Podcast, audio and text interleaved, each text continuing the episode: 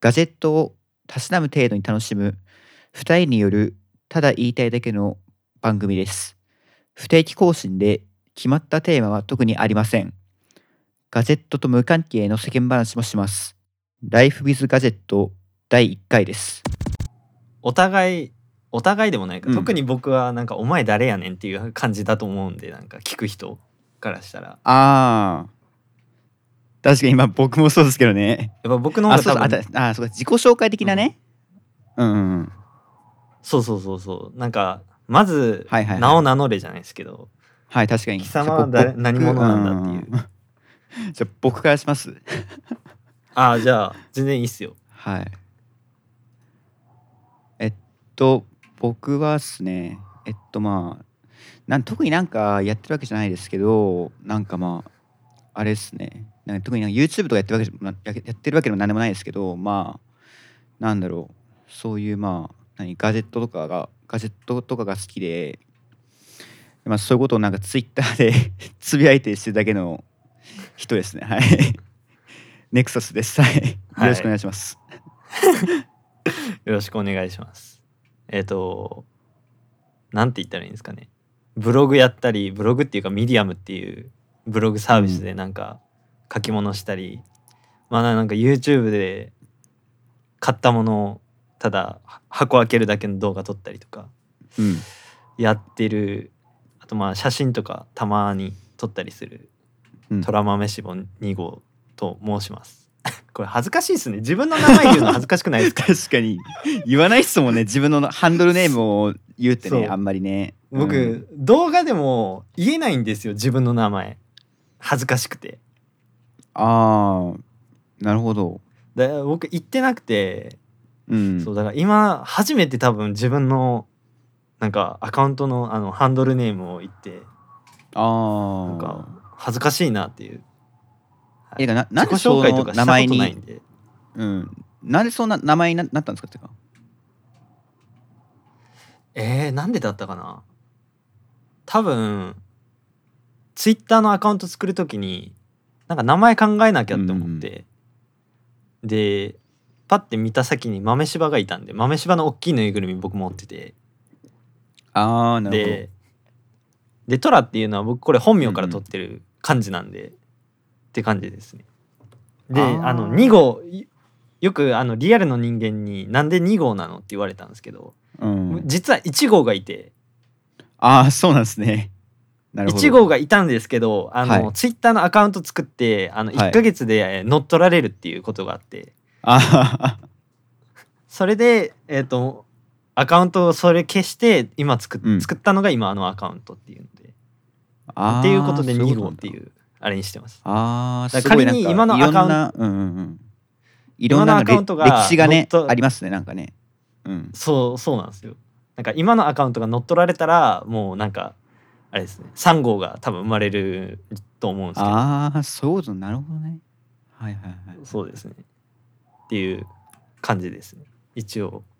特に深い意味はないですああなるほどはい僕もなんかねよく聞かれるんですけどななんでそのねネクサスって名前にしたんだみたいな聞かれるんですけど、はいはいなんか単純に僕がツイッター始める頃になんかそのタブレットを使っててアンドロイドのはいはいでネクサス7っていうタブレットがあるあったんですけど昔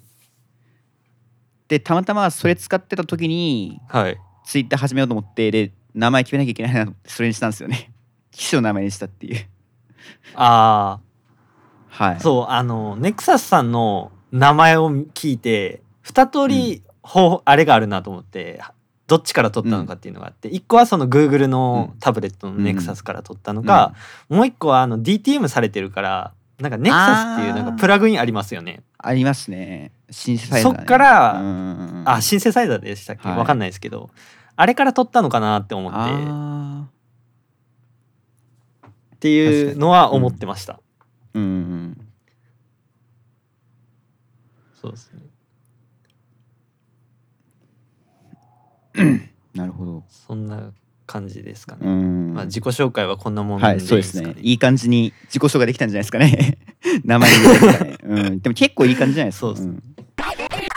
今あのドロップボックスペーパー見てるんですけど、はい何からまあなうんポッドキャストの方向性かうーんまあなんだろうやっぱりなんだろう自分たちが好きなものについて話すっていう感じでいいんじゃないですかねやっぱりなんか堅苦ましあく自分なんかこういうなんだろうこういう視聴者を増やしたいとかは別になんか僕ないのでなんか、はいそうそうなんか聞きたいやつが聞いてくれればいいみたいな感じで僕は思ってるので、 ああそうですねうん、そなんかあん僕まもこういうあんのまっりてその堅苦しくなんかそういうなんかもう目標とか決めてやると結構なんか続かないと思うんですよね多分、うはい、うん、そうですねそれはあります、ね、なん か学校の勉強みたいな 感じですかねはそうそそううですねなんかだから遊びでやってる感じの方がいいかなみたいな思ったりして、うんうん、その自分の方がなんかしんどくなっちゃうんですよねそうそうそうそうそうそれはありますねまあなんか方向性とかはなんか考えずなんか話したいネタを話すみたいな感じでうんうんうんうんうんやっていけばいいんですかねそうですね次は初めてインターネットで知り合った人と喋るっていうことなんですけどこそうれなんはですよ初めてなんですね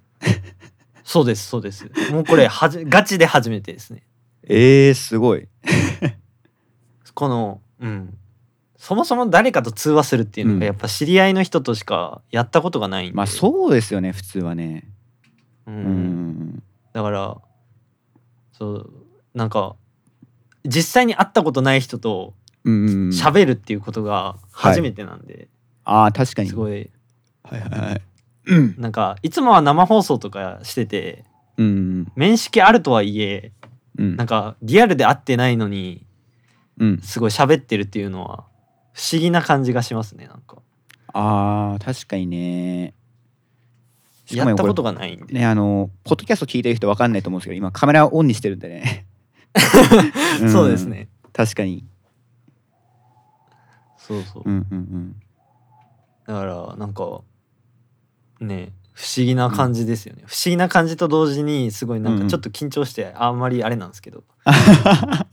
思うようにまあ確かにでもあれですもんね僕の配信とか結構見てくれてますもんねツイッターとかでああ音が途切れ途切れになっちゃってそうでえっ、と、うんうんうんネクサスさんの配信に見てるって話ですよね、今はいそうそうそうだお互いその僕の生放送とかにもはいネクサスさん来てくれますし、うんうんうん僕もネクサスさんの生放送には一応なんか空いてる時は見させてもらってるんですけどはいそうだからなんなんていうのかなお互いにその音声対テキストだったんですよねあー確かにねそれはあるかもしれないですね意思疎通のやり方が。うんうんうんそれがお互い喋るっていうのはマジで初めてで、まあ確かにうんそこがねうんすごい、なんなんだろうななんかすごい不思議な感じはもうひたすらにしてますねなんか、あうん、そう ーうんなんかそんな感じですね。なるほどっすねその今まで最初のツイッター始めた最初の頃、うんうんもうこのフォローしてくる人がうんフォローしてリプライもらった時にうんそのなんていうのかななんか怖って思ったんですよねなんか自分でなんかやっといてあなあれですけなるどほどねうんそうなんかちょっとそれの感覚に若干近いというか怖さはないですけどうんうんなんか、うん、不思議ひたすらになんか不思議な感じがしますねなんか全然うん顔も見たこともない人だからいきなりなんか文章が届くっていう感覚ですか、ああーれになんか近い感じ、はいはいはいはいそう僕もあれだなそれだとなんかその似たことがあって昔、はいにニコニコ生放送ってすごい流行ったじゃないですかはいはいで僕は配信はしなかったんですけど私小学生の時にねなんかね初めてコメントしたんですよ生放送ではいはいはいでそれでそのコメントしたら反応返ってくるじゃないですか、はいそれがなんかすごい新鮮でしたねすごいあーわかるそうそれはなんかそのなそうです生で自分の書いたことに対して反応返ってくるっていうのはすごい面白いなってうん思って、そこからかななんかそのネットとかいろいろし始めたのはうん。うんそうですねこの生放送はそんなにいろんな人のを見てるわけじゃなくて特定の人しかあんまり見ないんですけど、あそうあ。でなるほどコメントか書くのもココメント書くのとかもほとんど一人しかいないんで、ああ、はいはいはいはい。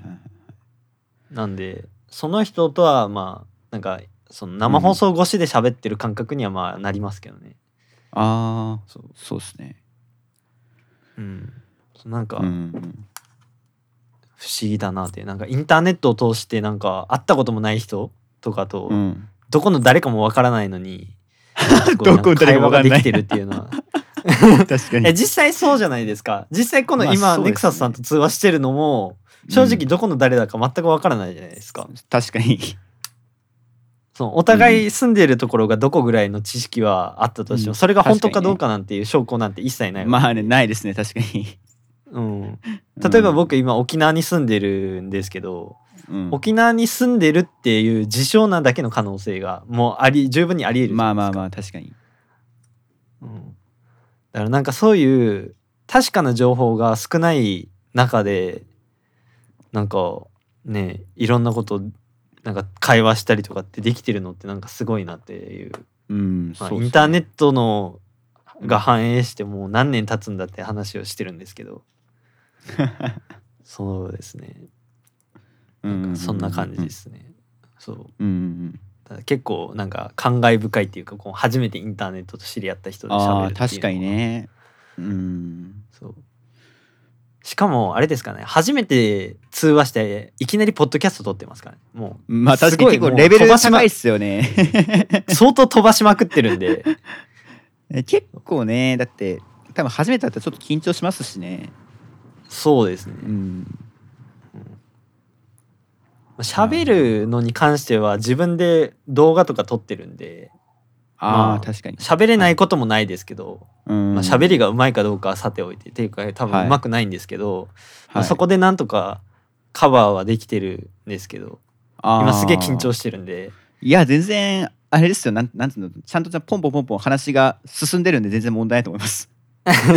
そうなんかあの、まあ話がそう止まっちゃったりとかする人いるじゃないですかなんかネットはいとはかいはいで通話してても、なんかそれがちょっと、はいあれかポッドキャストちょっときついかなって感じしますけど全然今ポンポンポンポン進んでるんで話が全然問題ないかなって感じしますねはい、ああならよいいんですけど、うんそこがあれですねなるほどですね次の話なんですわ話題なんですけどえっと、はいポッドキャストと生放送に使えるマイク周りを整えたいってことなんですけど、はい、はい、これねこの配配信じゃねえやえっ、と、うんうんうんこのポッドキャストをね収録する前もね僕がすげえ何回もねあの録画を見せるっていう、あれもありましたけどやっぱね、うんうんこのガシってこう整えておくっていうのがやっぱ大事ではいはいはいはいこう撮りたいなってなった時にスイッチ一つでパチッと撮れる状況にやっぱしとかないとああれですねやりづらいっていうんですかね面倒くささがやっぱ出てきちゃうんでーうんうんうんうんそうそうまあオねーディオイやっンターフェースとかぱうんやっぱそのなんだろう自分がなんか何かやりたい時にそれがすぐポッてできる環境ないとねめんどくさくなっちゃいますもんねやっぱり、そうなんですようね、んあーあれ準備しなきゃなとか、うんあーあれやらなきゃなとかあれ立ち上げなきゃとかって考えたら面倒くさくなっちゃうんでうんもう一個なんかマイクポンって置いといてもうねすあポッドキャスト撮るぞってなったらもうソフト立ち上げて録画ポチって押すだけぐらいの勢いにしたいな。なっていうふうには思っててなるほどですね。うんうんうんで生放送も僕やってるんで一応 Twitch で Twitch,、はい Twitch でやってるんで、はい。そうですねそこでもまあ使えるしうん一本なんかコンデンサーマイクとオーディオインターフェースぐらいはまあね持っときたいなっていううんうんうんうんのはあるんですけど、うんうんうんただいかんせんねデスクが狭いんで、ああはい確かにね。そこの物理的なスペースの問題があって僕もね狭いんですよねデスクね。そう。今使ってるデスなんクそうそ大きさどれぐらいですか、どれぐらいかな多分奥行きは60センチなんですよ。はいはいで幅がねどんぐらいだろう100 150ぐらいかなこれあ多分そあんぐまらあいかな、まあはいまあまあふはいまあ一般的なデスクぐらいですかねそうです中ぐらいのサイズ、うんうんそうあの僕が使ってるデスクって本棚となんか合体してるやつなんですよああなるほどはいはいはいはいはい本棚に天板がぶっ刺さってるようなやつでうーんで実質机として使えるスペースっていうのが横幅が8 0ンチぐらいなんですよああなるほどで奥行きも50ぐらいしかないんであーすげえ狭いんです奥よ、ね行、きないのはちょっときついですねまあ横幅はそまうなあんどうですによどうにかなるとしてうんそう奥行きがないんでうんもう結構キーボードを置いてらもう結構すぐモニターぐらいの感じなんでちょっあとースペースがあるかななるぐらいなんではいそうモニターがねあモニターじゃないや、えー、とマイクが置く場所がないっていう問題があってうんっていうので、まあ、マイクアームとかをやっぱねマイクアームにしたらまあ浮かせておけるんでそうそうそそうのマイク物理ラブい的いっなすスよペねースはそうそうあいらないかなっていうふふうには思ってるんですけど。まあ、ただねマイクアームもこのもうあのマウントするスペースもないんでそのモニターアームをつけちゃったせいでああもうなるほどもうどこにつけるんじゃっていう感じになっちゃっててああまあでも手前のねそのなんだろうキーボードのね右とか左とかにマウントするっていうのもありだと思いますけどね。そうですねもうそれしかないんで、うんうんうんうんやるとしたらまあここかなぐらい思っててなんかあれじゃないですかドドリキンさんもなんか言ってましたよね。手前につけて手前になんかアームつけてましたよねあの人確かこの前。あさされてましたあ、わはいちょっとんドリキンさんの動画たまにしか僕見てないああそうなんだ。ですけ どああなるほど。はい。そう結構あのあれじゃないですか毎日投稿されてますよねあの方うんはい。うん、だからなんか全然追いつけなくてなんかうんうんそう結構見れてないですねなかなかはい。そうか手前にやるのはまあうんいいかもしれないですね、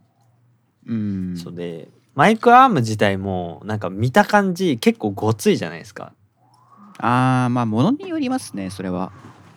ああそうなんですか結あの構ねちっこいやつとかもあるんですかねちっこいやつもあるでもちっこいやつとかだとねあんまそのそもそも商品があんま種類が少ないのでちょっと高めになるかもしれないですねああなるほどだからは僕いはいはい使ってるやつとかこれは確かね900円ぐらいで買ったんです よそめちゃめちゃ安いいですねよくわかんないあの中中華中華系のなんかあるじゃないですかよくなんかれ令和最新版とかいうなんかよくわかんないあなんあありかますあります中国系の多分人だと思うんですけどああいうなんか、はいああいう安いやつで十分なんですよね実際ああそうそうなるほどマイクアームってなんか何がいいのかが分かんなくてなんかロードのやつとかだと結構な値段するじゃないですか、はいそう8000円とかしますようーねんなんか結局マイクアームってあれなんですよなんかねそのねマイクのお重さあるじゃないですか重い軽いって、はいはいはでい安いマイクアームだとね重いマイクつけた時にね垂れ下がっちゃうんですよねああーはいはい重さに耐えきれずってこはとでいすでよねもロードとか高いやつは重いマイクつけても安定するらしいんですよ、はい、うん、そこじゃないですかね、うん、ああなるほどねだからあん重たいマイクって言ったらあのコンデンサーマイクとかっていうものですよそうねですいわゆるねそうそうそうそうそうそう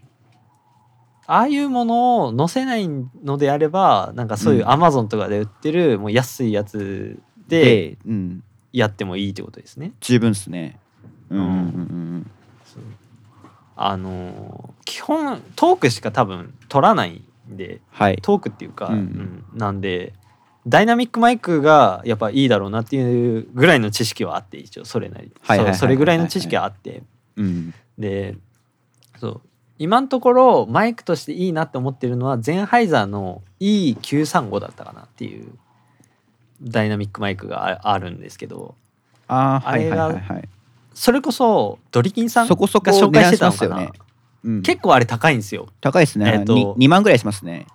そうですねうんそうでも手話の SM58 ってもうすごいもう王道も王道のあのあみんな持ってるやつ、ね、ダイナミックマイクがありますけど、うんそうですねねあるんですけどあれとそれこそドリキンさんがそのゼンハイザーのマイクとで比較しててはい僕の耳だとゼンハイザーのマイクの方が音質綺麗だなと思ったんですよねなんかトークを取る分には聞きやすいかなって思って、ああなるほどまあ、ここは正直人の好みによるんですけど僕ちょっとなんて言うんですかね低音が強いって言ったらいいんですかねちょっとモコっとした音の方が好きであああのラジオっぽい感じってことですね要するにそうですねちょっとモコモコしてる音の方が好きででそれの成分がちょっと強いのがゼンハイザーだったんで僕の耳で聞く比べた時にはいはいはいはいだったんでそうですね買うんだったらゼンハイザーがいいかなっていうふうに思っててうんうんうんうんうんそうっていうところまではなんとなくは決まってるんですけどあーでも結構ね決まってますねもうすでに そうですねうんあとはなんそうだ基本あと決まってないっつったらオーディオインターフェースぐらいですかそうですねオーディオインターフェースもまあ正直、王道を僕選んじゃうタイプの人なんで、はそいの人と被るのは嫌っていうのはあるんですけど、はいかといって冒険して失敗するのも嫌なんですよお金がないから、うんそうですねうん、だから、特にに僕 Mac 使ってるんでああそれはあるなそう、うんなるほど Windows だったら割となんかどんなメーカーのやつでも刺せばとりあえず認識してくれるみたいなところはあるんであー割と冒険しやすいと思うんですけどうんうんうんうんそう Mac だと結構なんかものに よって認識してくれないやつとかがあるとかって聞くんで特にオーディオはそうですねなんでまあ無難を狙ってヤマハの AG03 とあーかあの辺りかなーって思ってあれも結構高いんですよねあれもうん1万7000円とかするのかな確か、そうですねうん、っていう感じでぼんやりとは決まってるんですけどうんまあねそれなりにいい値段しますししますねどうしようかなっていうそううんトータルで合わせたら結構するんでうんそうねそこがちょっとうん悩ましいところであるなっていう感じですねオーディオなる周ほどでりすね僕これマイク なんか前も言ったと思うんですけどマイクこれすごい安いやつ使ってて はいベリンガーでしたっけそうベリンガーの XM8500 っていうあのえっとね SM58 のねなんかクローンクローンって言ってあの構造を完は璧いパクって作って、パクって作ったマイクなんですけどはいえっとね確かにね2500円ぐらいで買えるんですよこれはい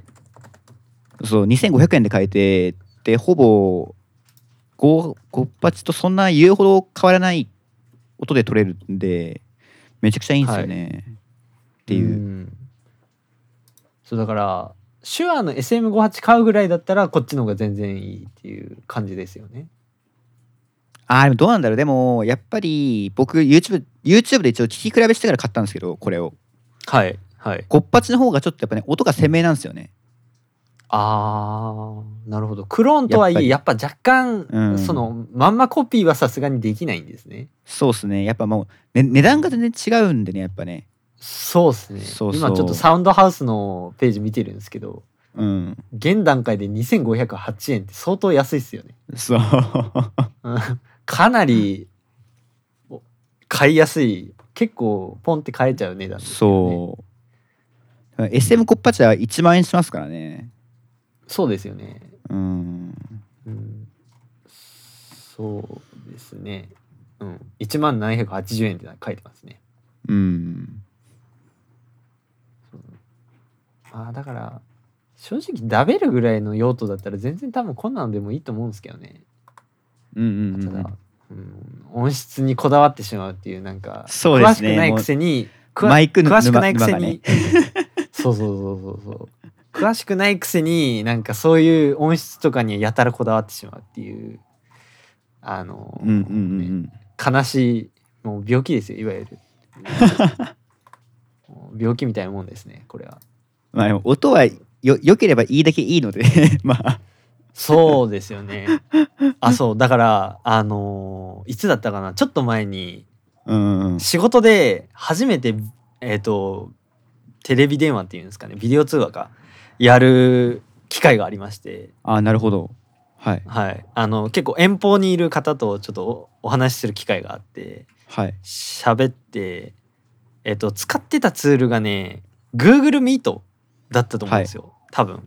僕が設定したわけじゃないんでもう設定されてたところに入っただけだったんで分かんないんですけどうん Google Meet でやったんですけどその相手の方がつけてたのがイヤホンのマイクだったんですねはい有線イヤホンの多分ノートパソコンかなんかにつないで多分使ってたと思うんですけどまあうん音質が悪くて。あーありえ確かにねありえないぐらいでえイヤホンマイクでどうしたらここまでお音聞きづらくなるんだってレベルで聞きづらくてあーありますねそういうのよくねびっくりしちゃってうんそうでほらあのリモートでねもうやるようになったじゃないですかいろんなそうですねもう何もかもうん授業も仕う事んうもん何もかもうで、んあの誰かが言ってたんですけどあのマイクは身だしなみっていうリモート時代の身だしなみって言ってる方がいてすげえそれ合ってるなと思ってそれあれですねギギズモードのなんてあアミトさんですねそれあそうかな そうそそうう誰誰かが言ってたんですけどうんそうあの言葉すげえ合ってるなと思って本当にそのリモートでなんか話す機会が僕なかったんで今まではいはいはいで友達と喋るって言っても今の iPhone の内蔵マイクってそんなに聞けないレベルでひどくはないじゃないですかうんそうですね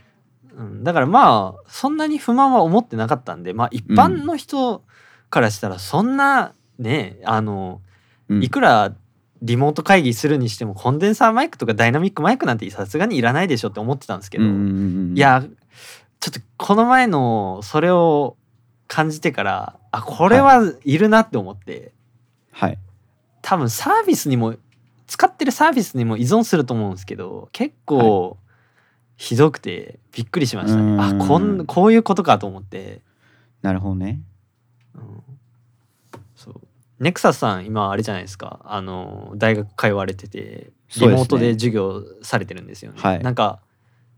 あの先生の方でなんか機材系のトラブルとかなんかあったりするんですかなんか音質がめちゃめちゃ悪い機とかっ材ていうの系かいやでも結構ね去年のえっと、まあ、去年からいろいろココロナ始まったじゃないですかはいで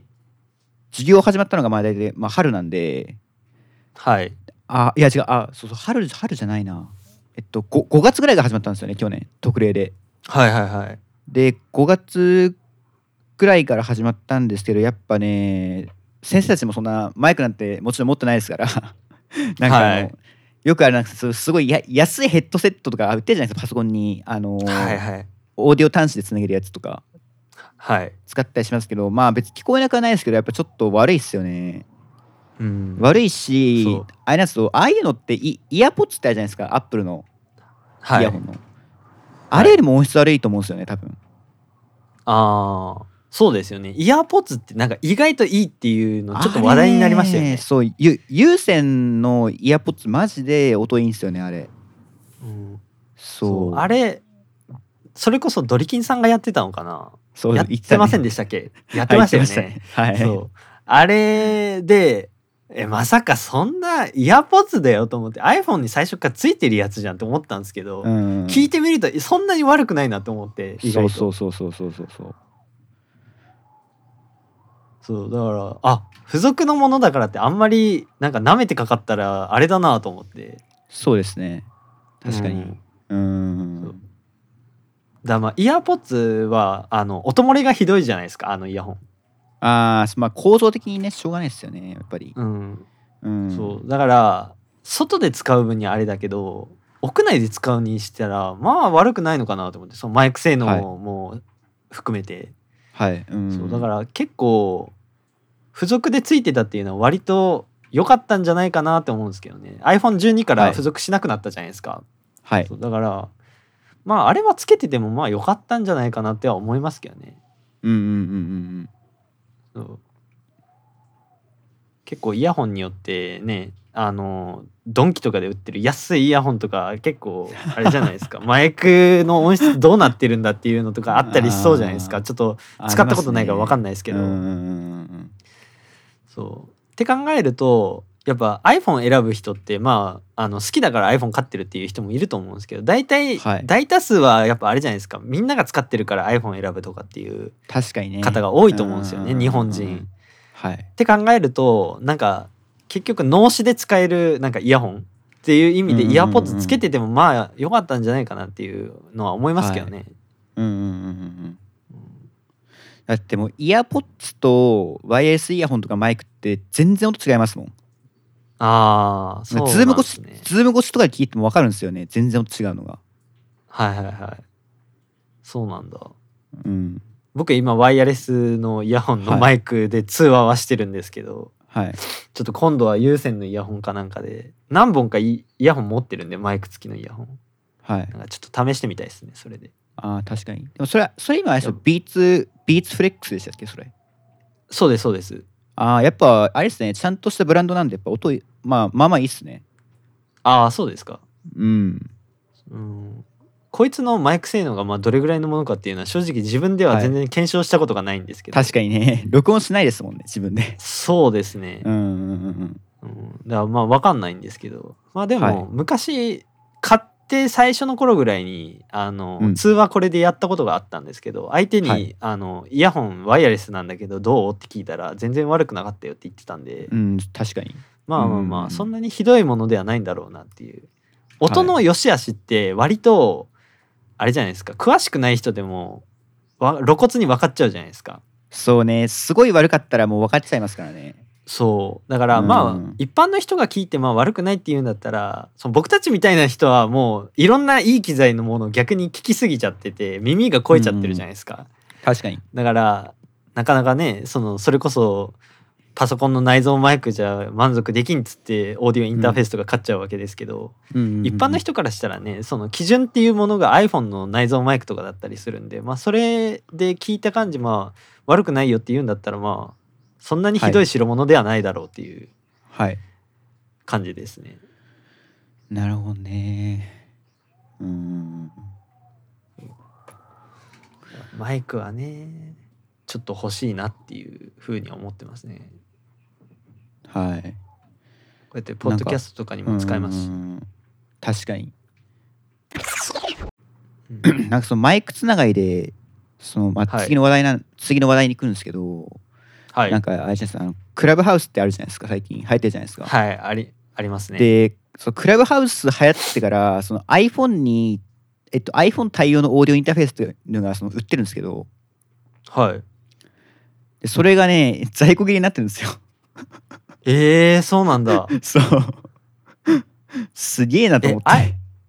あい iPhone で使えるオーディオインターフェースとかってあるんですかえっとっすねあの僕たちが普段使ってる有線のイヤホンってあるじゃないですかはいはいはい。あのマイクとかの XLR 端端子をあのえっとねイヤホンのねピンに変えてくれるオーディオインターフェースが売ってるんですよねああはいはいはいなるほどはい XLR のメス to3.5mm ってことですよねはいそういうことですねうーんはいはい、はい、でしかもあのイヤホンあの有線のイヤホンってあれじゃないですかあの 4, 四曲とか3曲ってあるじゃないですかはいはいはいありますねなあのマイクマイクがついてるかどうかで変わりますけどはいそれもちろん4曲なんでえっと、は4曲で挿したらその XLR から入ったマイクの音を入力しつつ iPhone からの音をオーディオインターフェースに他のイヤホンぶっ刺してオーディオインターフェースから出力するってことができるんですよねはいえー、そんなのがあるんだ、それが今在庫切りなしでそうえーすごいすごいっすね影響力すごいなっていう、いやしかもなんですごいこっすねれなってるかっつったら、クラブハウスってなんかねその隠しモードみたいなのがあるんですよね音質の、はい、ええっー、とね有線のイヤホンを挿した瞬間になんかねミミュージックモードにしますかっていうもうなんかボタンが出てきてはいそれミュージックモードにするっていうのを押すとなんかあのーなんだろう普通音声通話ってなんかそのあれじゃないですかなんかその音の処理が入るじゃないですか聞きやすくするための、はいそはいの処理がね一切入らなくなるんですよねえー、そうなんだなので処理が入んないんで要するになんか楽器とか演奏してる人はそのままの音を伝えれるっていうのができてはあなるほどはいそういうことかあー、はい、はいはいそういう配信用で売れているってことですね、はそういいうらしいですねうんオーディオインターフェースかはいなるほどいやクラブハウスでもすごくないですかなんか一気に広まりましたよねだって多分1月の末ぐらいからですよね多分すごいは話になったのはいうんそうですね。そうなんかちょこちょこツイッターでクラブハウスって言ってる人が出て何の話をしてるんだろうなって最初思ってて、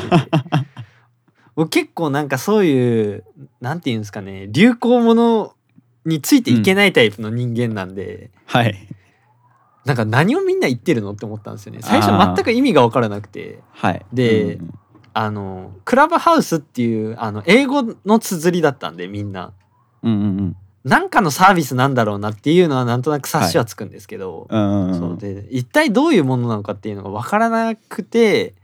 そしたらなんか一気にブワーってあのインフルエンサーとか、まあ、YouTuber とかって呼ばれるような方々にどんどんどん広まっていってそれであようやく見えてきた感じなんですけど、あなるほどねと、うんうんなんか新しい SNS が始まったんやなっていう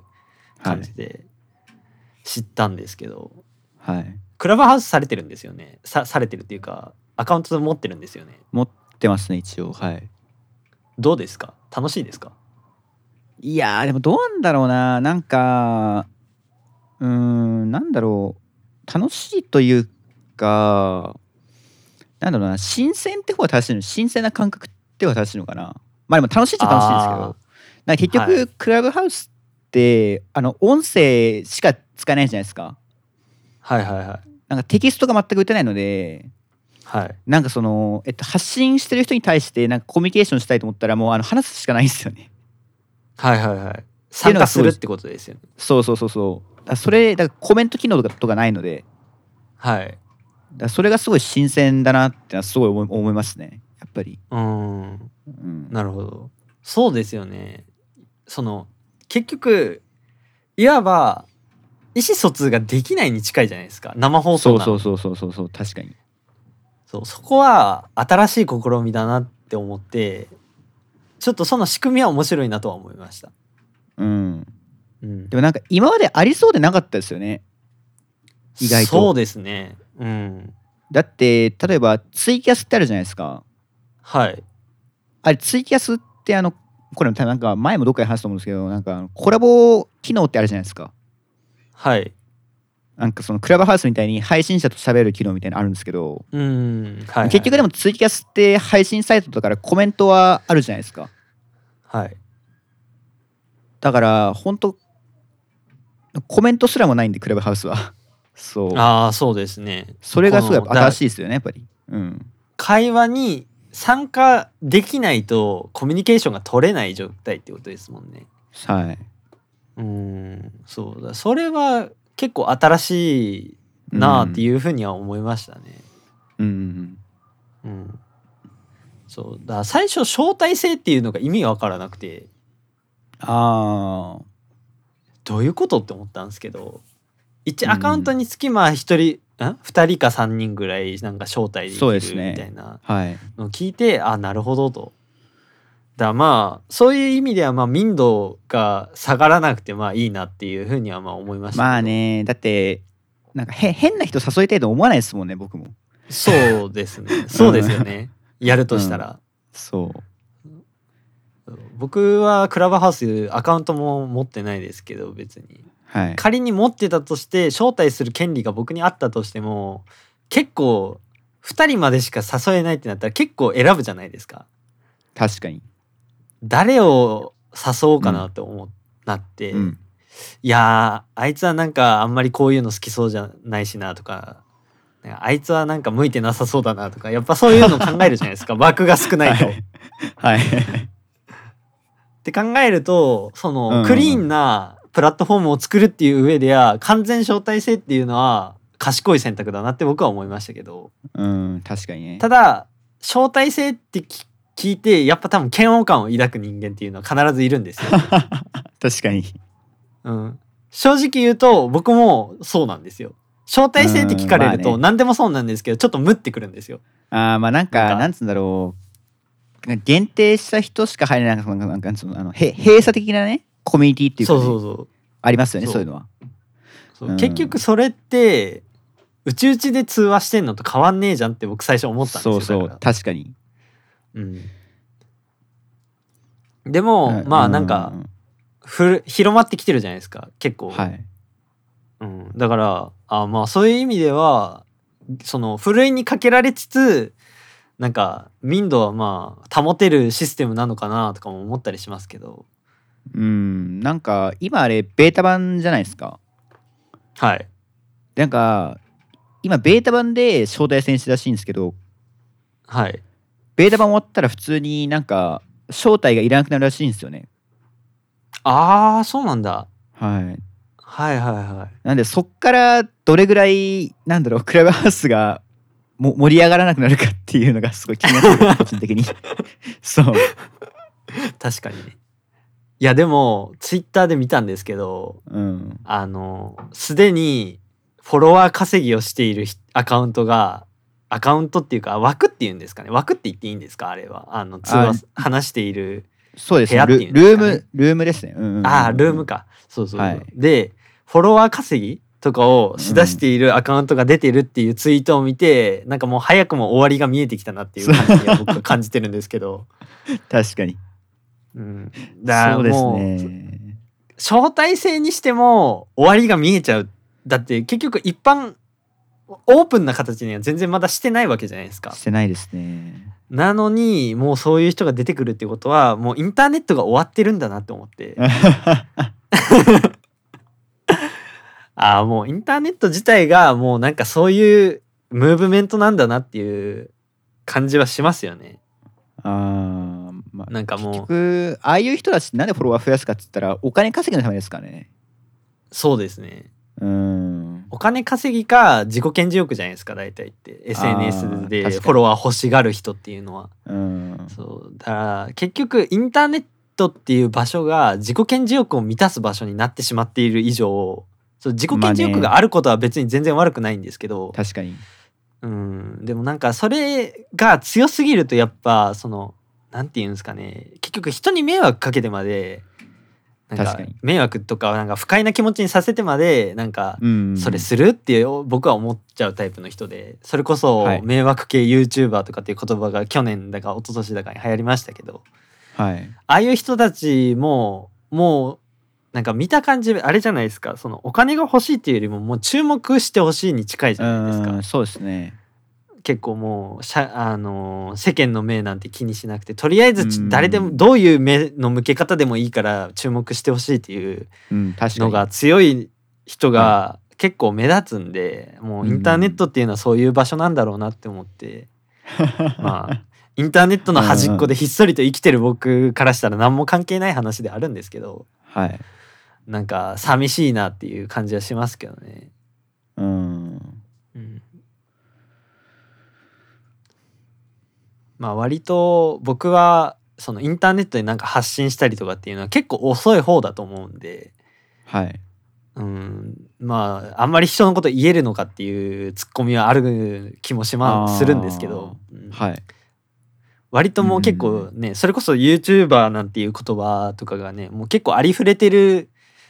時代になって動画をやり始めた人間なんであんまりそういううんうねん子さんっぽい発言するなよっていう感じもするんですけど、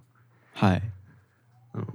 まあでもなんかねそういうなんていうのかな、うん注目を得たいためになんかめちゃめちゃやる人を見るとなんかすごい悲しい気持ちになるなっていう、ああそうですねっはていいうのはありますけどね。うん確かにね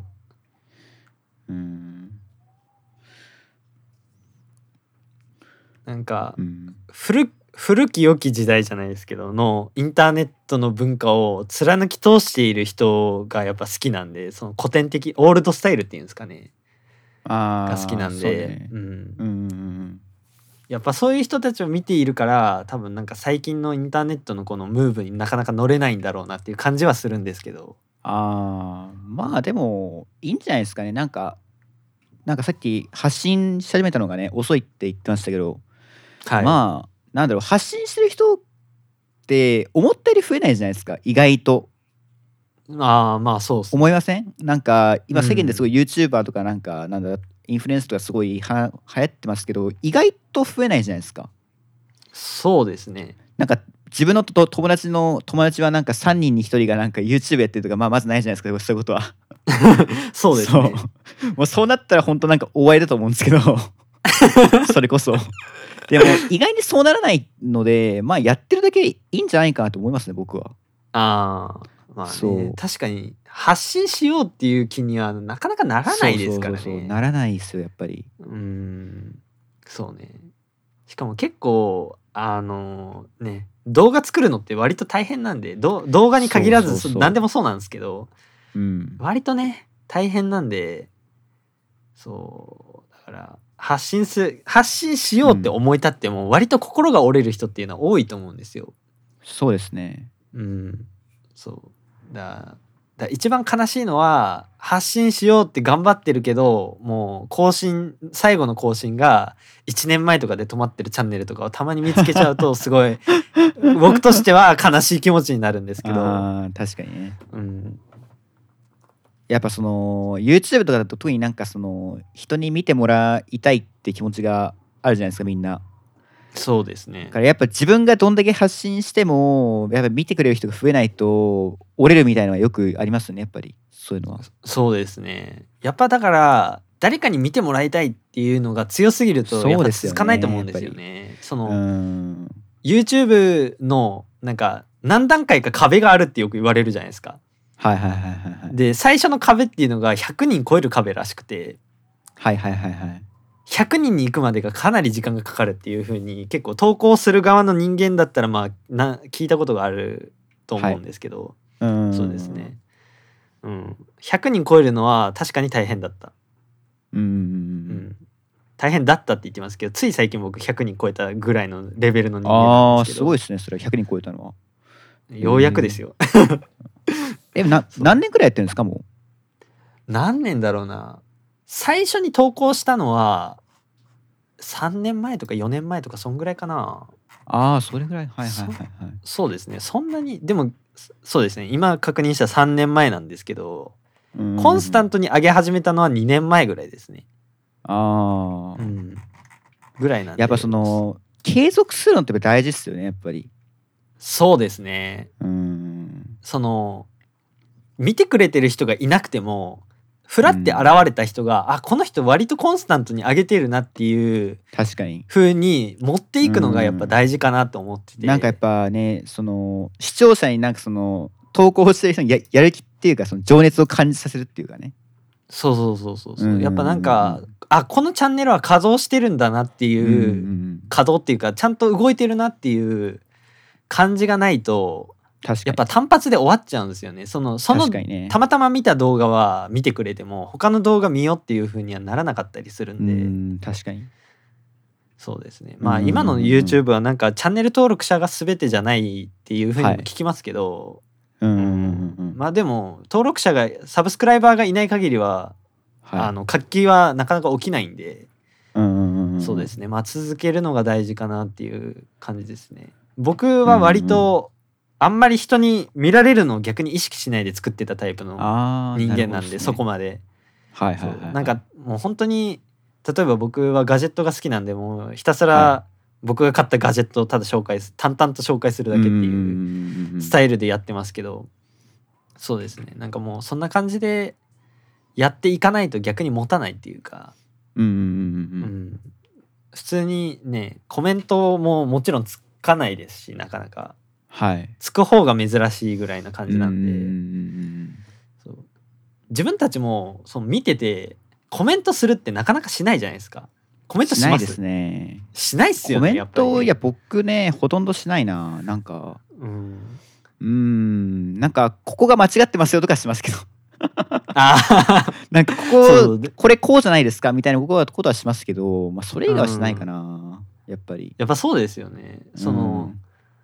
普通に「ああ面白かった」で閉じちゃうんですよね何も残確かさにず、ねうんはいそうだから僕も高評価とかってあんまり押さないんですよ確かに、なんか、うん、なんだろうなフラってたまたま例えば新しい iPhone が出たとして新しい iPhone どうなんなのか気になるなーって言って調べてなんかチャンネル登録もしたことないし初めて見たような人の動画とかふらって見て、うあんこうなんだって思って面白かったって閉じちゃうんですよね。うんうんだからなかなか高評価とかも押さないしコメントも残さないし、なんか記録を残さないんですよねうんうん一般の人って多くの人はそうだと思うんですけど、はいそうだからそこに心が折れないかっていうのは割と大事でうんうんうんそのコメントもつかなければ評価もつかないなんて最初の頃なんて当たり前なんですようねん、。そうですねうん、だからそうそこを心を無にしてできるかっていうところになってくるんじゃないかなって思うんですけど、うんうん、そうですね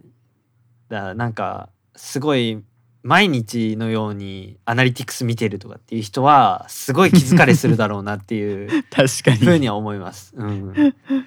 だってアナリティクスとか見ても何も変動ないですからね。まあ変わらないそりゃそうでですすもよね、うんよほど人多くないと変動ないですからそうねやっぱそれなりに人が集まらないとアナリティクスって見ても意味がないしそう、うん、あのあれなんですよねそもそもあの GoogleYouTube のアナリティクスってある程度のデータが集まらないとあのレポートがありませんっていうそうそうそう表示になっちゃうんでそうそうなりますねううんうんんうんなっちゃうんでそもそもアナリティクスが見れないんですよね、うんうんうん、だから最初の方はもうひたすらに作ってはあげて作ってはあげてをやっていくしかないと思うんですよね。うんうんうんそうそこはねだそこに負けずに続けられるかっていうところが割と大事だと思うんですよねだから今のはい人が多いチャンネルを運営されてる人うもんもちろんそういう時代があっての今だと思うんで、確かにねそうだインターネットで発信するっていうのは割となんかメンタル勝負っていうか結いや構そこが強くない本と当メンタル勝負ですよねインターネットは、うんそうそこがないとやっていけないんね、で、有名な YouTuber さんとかもねなんか結構もう辛いそうっすもんねいろいろといろんな人がそうそうですねそうあの、人気になるまではある程度人が増えるまではもう無反応って作っても無反応っていうん、う、うん辛さがありますし、そうそうそうでそこそこ人が増え始めると今度アンチっていうものが出てくるらしいじゃないですか僕 そうそこまでまだそういけてないんですけどうんそうでアンチとの勝負になりますしで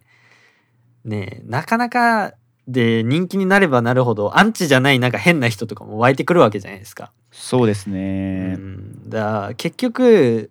発信インターネット上で活動するのはもうどんなステータスになろうと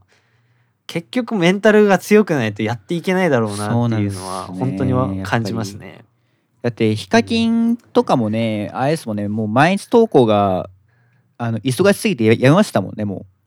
ああそうなんですね。うそう今毎日投稿してないですよねあの人確かなんあ一年2年前くらいからかな多分1年前か忘れたけどあうんそうそうそう結局だからもうメンタル的にもう疲れるんでっていうことでうんやってないんですよねあの人はそうですね。そう疲れるとだ,うん、思いだまっすよ。てもうなんかあの人あれじゃないですかなんか一日のみ密着動画みたいなの前上げてたじゃないですかはいはいはい。で僕ヒカキンとか別に服普段見ないんですけどその密着動画だけはすごい面白そうなんで見見たんですけどはい。もうすごいですもうなんか夜中3時とか4時とかまでずっとパソコンの前で動画編集していやですごいな。でそれ、ね、寝てでなんか朝8時とか9時とかに起きて、はいで会社の打ち合わせしてでまた動画撮ってみたい なもうそれはもう性質に来るよねってだって多分サラリーサラリーマンとかよりも多分働いてますよあの人多分いやそうだと思いますよ、うん普通に。多分普通に会社勤めの人よりも絶対忙しいですもんね。そううん、まあだからそういう意味ではなんだろうそのお金の話ちょっとあれですけど見見合ってるのかなって感じしますよねいやーそうですねそうだと思いますよ。だからこのまあでも今今でも言う人いるんですかねこの YouTuber は楽して稼げるとかっていう風に言われてた時代もあるし今ももしかしたら言われてるのかもしれないですけうどんやっぱ物事の側面しか見てないんだろうなっていう感じは本当に確しかますによね、まあ消費するだけの人からしたらもちろんその裏の側面っていうのはまあ見えないのは当たり前なのかもしれないですけど、うんこのね、何でもそうですけどつ何かを生み出すっていうのはやっぱ生み出してる時間の方が圧倒的に長いわけで消費されるい時や間よりねそうっすね確かにうん、なんでやっぱねそこにぜひ気づいてほしいなっていうのはありますよねうんうんうんうんうんだから何年か前からその YouTuber という言葉がすごく一般の方にも広まって今だとあれじゃなういんあれみたいじゃないですかあの子供の将来になりたい職業ランキングで結構上位なんあですうよんね YouTuber らしいらしいですねううんんっていうのをちょこちょこ見ますけど、うん、僕はそうですね収益収益っていうかまあ仕事でやっていくと相当辛いだろうなって思いますよ。うんでしょうねややっっぱぱりうん、あの意識しちゃうと思うんですよね。例えば最初うん僕みたいに本当になんか趣味で始めましたみたいな人でもはいやっぱ1円でも入ってくるとその気になっちゃうと思うんですよ。どういうネタを扱えばうんそそうのですね再生数が回っってとかっていうのがやっぱ人間だからそれ仕方ないと思うんですよね絶対それは避けて通れないと思うんで、うんそうだからそこでやっぱなんか本当はこれやりたいことじゃないけどでも再生数いくしなみたいな葛藤とかがやっぱ生まれると思うんですよ確かにはいはいはいはいはいそうだからそこをね大変ですよねというふうに思いますよ仕事にできてる人ってすごいなって思いますよマジでそうですねなんか、まあ、YouTube もそうだしやっぱね音楽とかもそうだけどやっぱクリエイなんかもものを作ることでお金稼いでる人やっぱみんなすごいっすよねやっぱりうんそうですね、そうやっぱ自分がめちゃめちゃ時間かけて作ったものでも消費されるのって本当に一瞬なんで、うんそうねそこ確かにをもう考えずにできるかどうかっていうところになってきますそうようんね。うんうんうんうんうんそうね結局もうそこを考え出したら本当に多分心折れちゃうと思うんで、いやそうっすよねやっぱり、うんじゃあえっと次の話題なんですけどはいえっと旅旅行に行きたいってことなんですけどはい。いど ういうぐ具体的にどういう感じですかねやもう行きたいなっていう、どっ か行きたいな あっーていう単純に、はいはいはいはいはい単純にはいあなるほのどっすね引きこもりなんですよ引きこもりなんです よ基本。まあそのごご時世的にもちょっとねあれですしねう。んそうですねご時世、うんまあ今のご時世外になかなか出られないっていうのもそうですけどあの、うん放置してたらマジで家から出ないんで僕あもうココロナ関係なくってことですね。関係なく出ないんでだかああなるほどはいはいはい。らえっ、と僕今会社勤めしてますけど去年の6月ぐらいから仕事しててでうん3月まで専門学生だったんですね僕で、はいあの何ヶ月 ?3 ヶ月ぐらいねあのニートしてたんですよはい。でそうその間ねマジでね多分ね散歩を除くと片手で数えるぐらいしかの外出しかしてないんですよマジでえー、すごいなそ3ヶ月でれ。マジですごいな。でまあコロナがちょうどねひどい時期だったじゃないですかさ去年のはい4月5月とかって言ったら、はいそうで結すね構ね,、緊急事態宣言とかも出てたぐらいの時期だと思うんで、だからでしょとも思うんですけど多分あれコロナ関係なくても普通にそうでしたねって思うんですうよ。ーんなるほど。うんうーんそうそれで親に「さすがにずっと家にいるのはお前やばいから散歩しろ」って言われて散歩始めたんですね。 なるほど。そうでもそうそんぐらい引きこもりなんですけど僕旅行は好きなんですよ。なるあーそうなんですね。うんまあ旅行って言っても僕本当に数えるぐらいのあれしか行ったことないですけど一人でどっか行くっていうのが好きで、はい。うん、しかも旅行ってなると知り合いとかがほとんどいないほとんどっていうかもういない町じゃないですか、うんなんかすごい気が楽になるんですよねなんか、うー。うんんなんかすごいリアルのしがらみとか何も関係なく自分の好きなように動けるし、っていうので、すごい旅行楽しいなっていう風に専門学校の時の東京行ったんですけど研修旅行で、はい。その時に一人で行動してた時になんかすごい楽しいなと思っててそれまで全く旅行とか興味なかったんですけどああはいはいはいはい。あ意外とやってみると楽しいもんだなって思ってそっからはなんかちょこちょこあそこ行きたいなとかなんとかっていう風にちょこ考えたりはしますうんうね。んうんうんこれなんか貼ってんのはあれですねこれスマホさんの記事ですね北海道そうですね旅はいあーなんか北海道興味興味あるんですかそうですね北海道行きたいですねねなるほどそのメモドロップボックスペーパーに貼ってるこのリンク踏んでもらうと、この α7-3 っていうソニーのフルサイズのミラーレスレンジがあるんです けどこれを持っているライターさんが書かれ北海道の旅はい行ってきたよっていう記事なんですけど、うんあのーすごいっすそうねですねこれね記事の分量がすごいもう,、うんそうなんですよね。でやっぱ北海道ってロケーションがものすごく優れててやっぱりいやそうね絶確かに絶、対写真撮って楽しいと思うんですよね。僕も一応カメラやってる人間なんで、うんうん、そのね写真撮っててやっぱ楽しいところに行きたいんで東京僕2回行ったことあるんですけどはい東京はね写真を撮るっていう観点で言うとあんまり楽しくなくてやっぱあ人多すぎてそうそうなんですよ、うんやっぱね人多すぎてねなかなかカメラが構えられないんですよね、なんだあーそ、うんまあそっかううんん、っていうのもありますしなんかなんだろうな写真として撮ろうっていうなんか気分にならないっていうか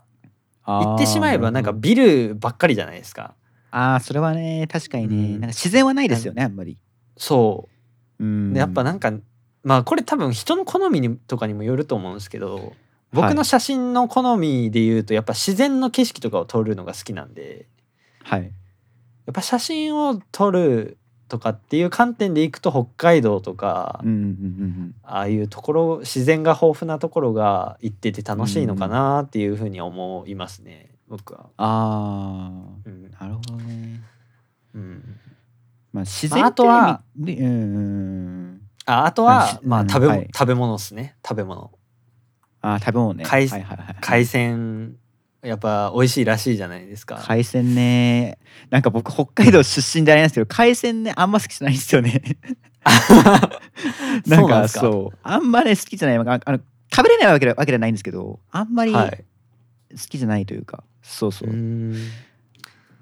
そう僕は刺身とかが、まあ、普通に好きなんで、ああなるほどうんもうはいいくら丼とかもう死ぬほど食いたいなっていうもう痛風になるぐらい食べたいなと思うんですけど、そういやー、はい魚卵はね魚卵はあれ罪深いですよあんなに美味しいのに食べ過ぎると痛風になってしまうっていうっえ痛風なるんですねいくらでて言いますよねプリン体があれ確かすごいですよねいくらってあそうなんだうん、だからあもう分かんないですもしかしたら僕のなんか認識違いかもしれないですけど魚卵はあい基やわか本的わからないにですうん食べ過ぎると痛風になるっていうふうに聞きますけどね、僕まだあれです痛風とか意識したことないんですよねま だそうね年齢的かなあれかもしれないですけどうんそうなんかビ,、まあビールとか飲みすぎると痛風になるってよく聞きますけど、うん、うんそうですね僕の父親の知り合いに痛風になられた方がいいてはいちょっと話は聞いたことあるんですけど本当に辛いらしいですからねうーんそうだなんか結構近しい人でそういう話を聞くと僕も別にネクサスさんと全然は、年離れてないですけどはいなんかちょっと気になっちゃうなっていう感じはしますけどねうーんなるほどねやっぱ身近にいるかどうかっていうのがやっぱあれなのかなっていう、あーそれはね確かに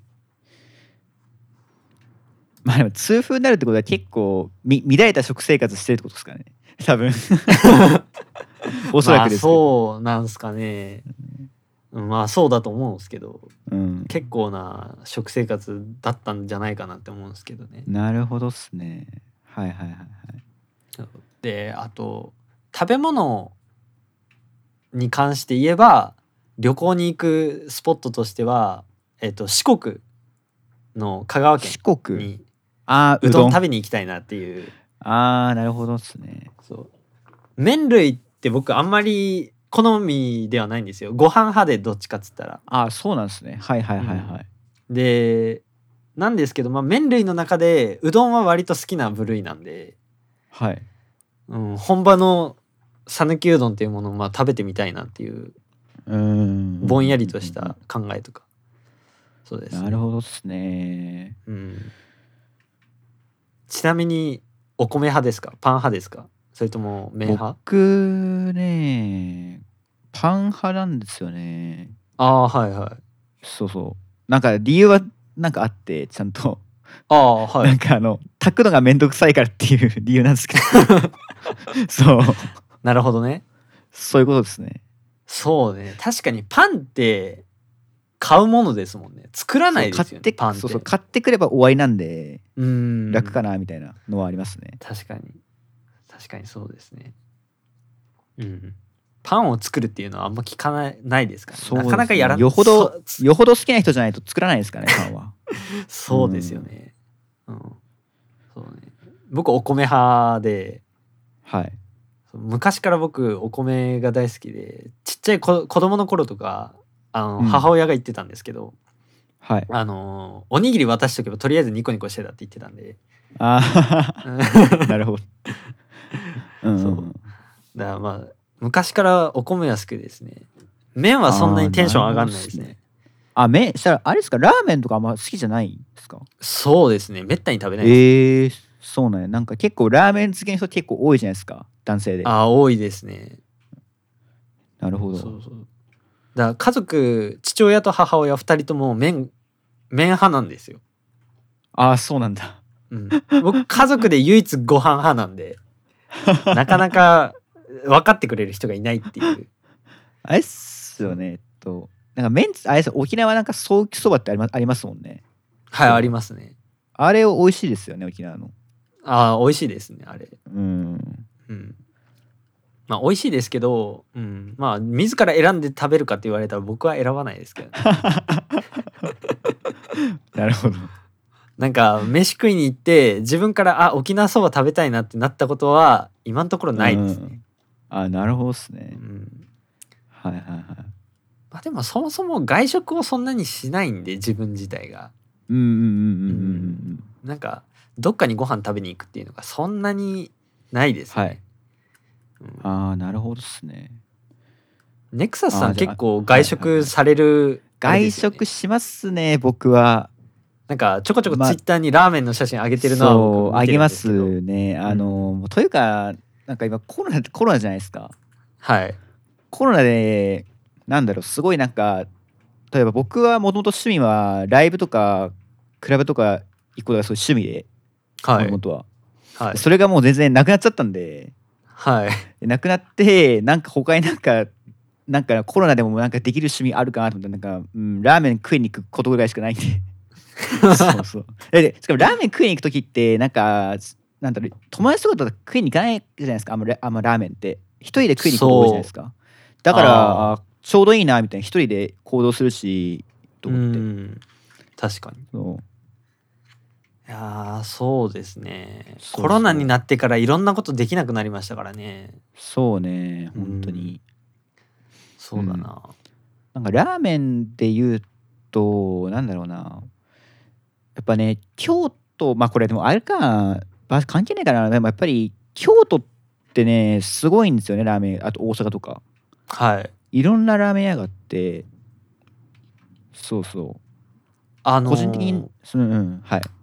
あのあれでしたっけ天下一品は京都でしたっけ発祥が天下一品そうでだったすかなねどっか、はい、はいですよね京都ですね、うんはいはいはいはいそうだなんか京都ってすごいなんかなんていうのかなおとなしいご飯っていうかあんまりなんかラーメンってイメージないですけど意外とラーメン発祥だったりするんですよねそうです京都ってねあのね京京都ラーメンっても一応あるんですよね京都はああーはいはいはいなんか普通のへね、ーなんかね、すごい、なんか醤油すごいね、なんつうの、シンプルな味の醤油ラーメンが、はい京都、京都の定番というか、京都ラーメンの定番なんですけうーど、んそう。なんか結局、ああいうね、シンプルな醤油ラーメンが一番美味しいんですよね。 ああそうなんですねそう、なんか最近、いろんなラーメンあるじゃないですか、なんかじ二郎系とか、はいなんかパイ、鶏、鶏パイタンラーメンとかあるじゃないですか、あとなんかちょっとおしゃれな。はいやつだったらねそうなんかそうありますけどやっぱ結局そういうシンプルな醤油ラーメンが一番一番うまいっていうああ結論がそう そうなんですね。え、はいちなみにラーメンだと何の味が一番好みなんですかやっぱ醤油ですかいやー僕味噌なんですよね本当はああやっぱその北海道出身なんで北海道っつったらやっぱ味噌ラーメンじゃないですか。 ですよねそうですよねそうでしかも味噌ラーメンああいう北海道の味噌ラーメンってこういうね本州の味噌ラーメンと味味が違うんですよね。はなんか作り方がそもそも違くてはいなんでこっちへでー味噌ラーメン食ってもあやっぱなんか違うなって感じになるんですよね。いああなるほどなので、まあ、最近はやっぱ醤油系が多いんですかねやっぱりこあっーち本州は。いいいうんうんうんうんなるほど味噌で言ったら北海道の味噌ラーメンが好きってことなんですねそうなんですよね。へそうそうえそうなんだうんうん僕ラーメンだったら豚骨が好きなんですよああなるほどねはいはいはいはいはい。僕出身は九州なんであー確かに九州ね、うん豚骨ラーメンのイメージ強いですもんねそそうですね結構あるんでうーん確かにうんラーメンで言ったらまあ豚骨が好きかなっていう感じですねなんか最近すごいまあ最近じゃなくて昔からですけどなんかすごい場が流行ってるじゃないですかなんかい一蘭っていう店あるじゃないですかはいはいはいありますねあれもなんか九州らしいですもんね確かあそうなんだはいなんかへー僕一蘭行ったことないんですけどあそこなんかすごい面白いらしくて、あのおお店の構造っていうかシステムがなんか、はそのなんて言うんだなんかその基本的に一人席しかないんですよはいはいはいでカウンターになってるんですけどはいそのコロナになる前からその木の板に仕切りがあるんですよね一人一はい人ずつ へえ仕切りがあってしかも普通その、えっと、ラーメン頼むじゃないですかはいなんか頼むのもなんかね紙を紙になんかその書いてわ店員さんにわ私頼むんですよだから話さなくていいしはいあとその注文してラーメン届くじゃないですかはいでラーメン届いたらその普通まあ何店員さんの顔を合わす店員顔を合わすじゃないですかも持ってくるんで普通ははいでもそのカウンターで一人一人あのー仕切りがあってでしかもそのなんか中えっと厨房の方と直接つながっててカウンターがはいでそこもなんかなんつったらいいんだなえっとねうんなんつったらいいんだろうななんかパパチンコの監禁所っつったらわわかりますかねわかるかないやー僕パチンコ行ったことないから分かんないですねあえっとなんかあのね顔が見えなくてね下の空間だけ空いてるんですよねなんかあーはいはいはいラーメンを受け渡しするための穴だけがその自分の席の前に開いて てそっからラーメン出てくるんですよね だから店員さんともほぼ顔合わせないっていうシステムらしくてあちょっと行ってみたいなみたいな面白くてああえー、そうなんだなんでだからなんかそれ女性受けと元か々すごいいいらしいですねああえそれもともとそういう仕様なんですよねそのコロナになる前から、コロナ関係なくはいえー、すごいそうなん だだからなんか一人で行きやすいってみんな言いますね一覧はああそうですね一人で行くのを逆にか最適化されてる感じはありますうねんうんうんうんううんんそうかいや学生の時にうん付き合いでなんか飯食いに行こうぜってなった時にラーメン、はいラーメン好きなやつがすげえ多かったんですよ僕の周りであーはいはいはいはいで僕はそんなにラーメン好きじゃないんですけど、うんまあ付き合いなんで行くんですけどうやっぱんラーメン頼まないでやっぱチャーシュー丼とか頼んじゃいますもんね、あーチャーシュー、うんあーねなるほどね、まあ、チャーシュー丼もまあまあうまいっすよね確かに、そうやっぱね、うんなんかこああいうこのって頼んりじゃしうた感じの味がねうん そうそうそうそうああいうのを頼んでましたねよくなでるほ一ど回なんかすげえ意識高いラーメン屋に行ったことがあって一回だけはいあの沖縄の那覇の方にあるお店だったんですけどあのそこはマジでラーメンしかなくてあー専門店ですねそしたらラーメンのもうそうですねなんかもうサイドメニュー的な感じでなんかはい餃子とか唐揚げとかも置いてないぐらいの勢いで、あー本当にラなーメるンほをどね選ばざるを得ない状況になって、はういわどうしようかなと思ってで僕辛いもの苦手なんですよあ苦ー苦手っていうか食べれてたんですけどあの舌がすごく痛くなるようになっちゃって食べたらはい いつからかで辛いもの食べれないくせにごま担々麺頼んじゃって、で担々麺は辛いっすね多 分うん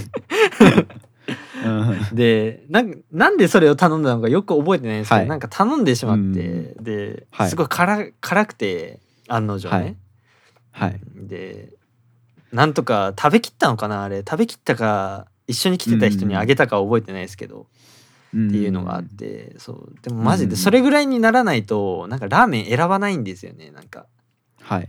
それぐらいなんかもうラーメンしか食うものありませんぐらいの勢いにならないとあーなるほどうねん、うんそうだそうやっぱなんかお米の選択肢があるとすぐそっちに流れちゃうみたいな、ああ感じでなるほどっすねはいはいはいうはい、ん、めったにラーメンは食べないですね、ああうんなんかそうなんからさっきんさっきじゃないなんかラーメンでなんかじ自動系ラーメンってあるじゃないですかはいであれ僕初めて食ったのがこっち関西来てからではいでなんか元すごい偏見あってなんか自動系ラーメンとかの画像ってすごいじゃないですかなんかなんつうのもうなんかや 野菜となんかチャーシュー丼みたいな、なんか油丼みたいななんかすごい言い方悪いですけどなんかなんつうの豚の餌みたいな 感じがあるじゃないですかちょっと見た目が。でそんなまあ中まあまもあうそうですねみ見た目がちょっとなんかあまりにもすごくてこれ本当に美味しいのかみたいな思ったんですうよ、んはいはいはいでも食ってみ食べてみたらすごい美味しくてはいああこういうラーメンもあるんだみたいなうん新鮮したねすごい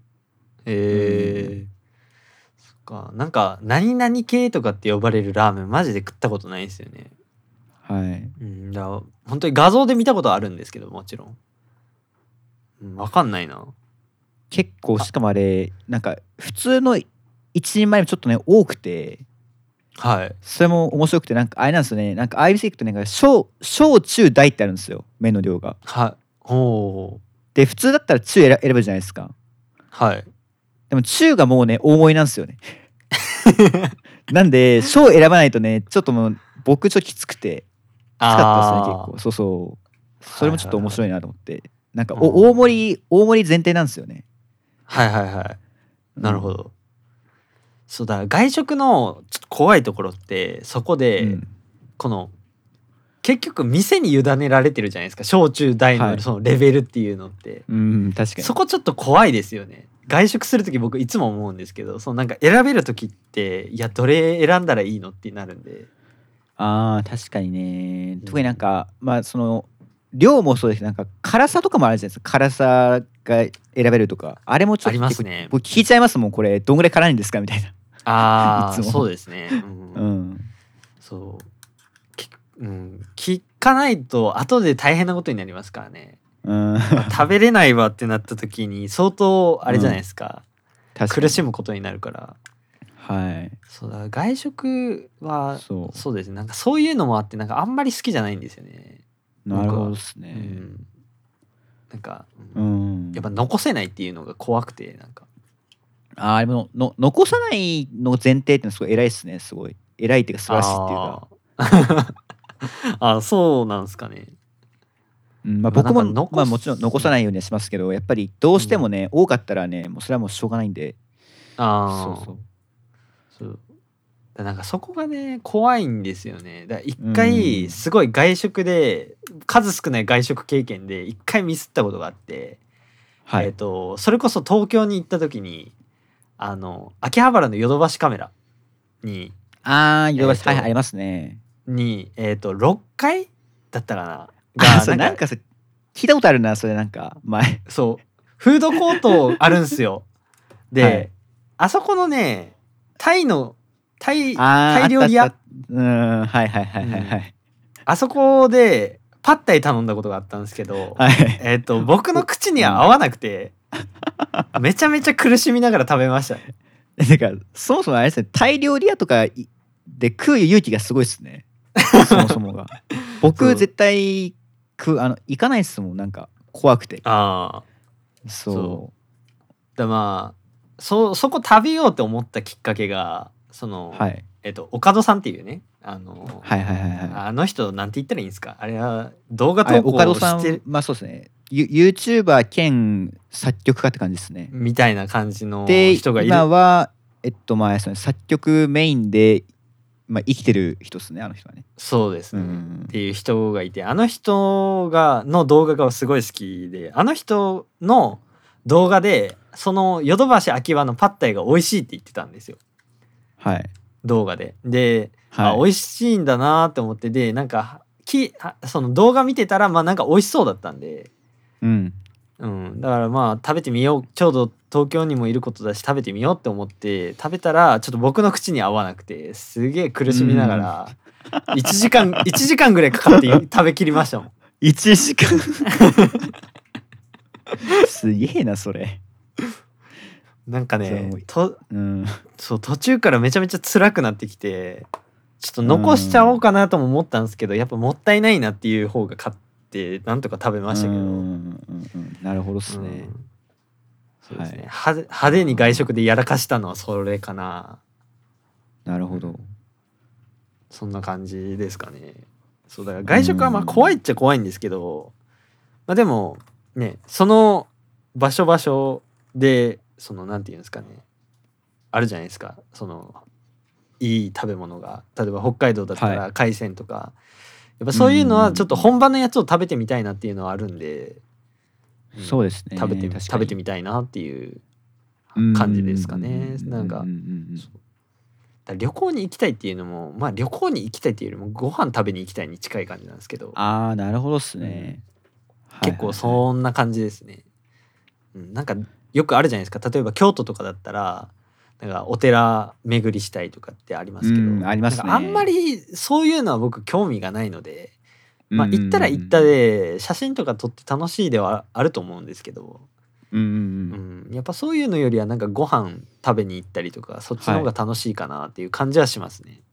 まあね結局なんだろうねどっか観光地行くって結局なんか行くだ行くだけでなんかあんまりなんつうんだろうねなんか自分がなんか体験するわけでもないからみたいなところありありますよね結局そうそうそうだから、うんえっ、と小学校の時の修学旅行はいで、はい熊本行ったんですよはいで熊本行って熊本城を見たんですけどはいまあね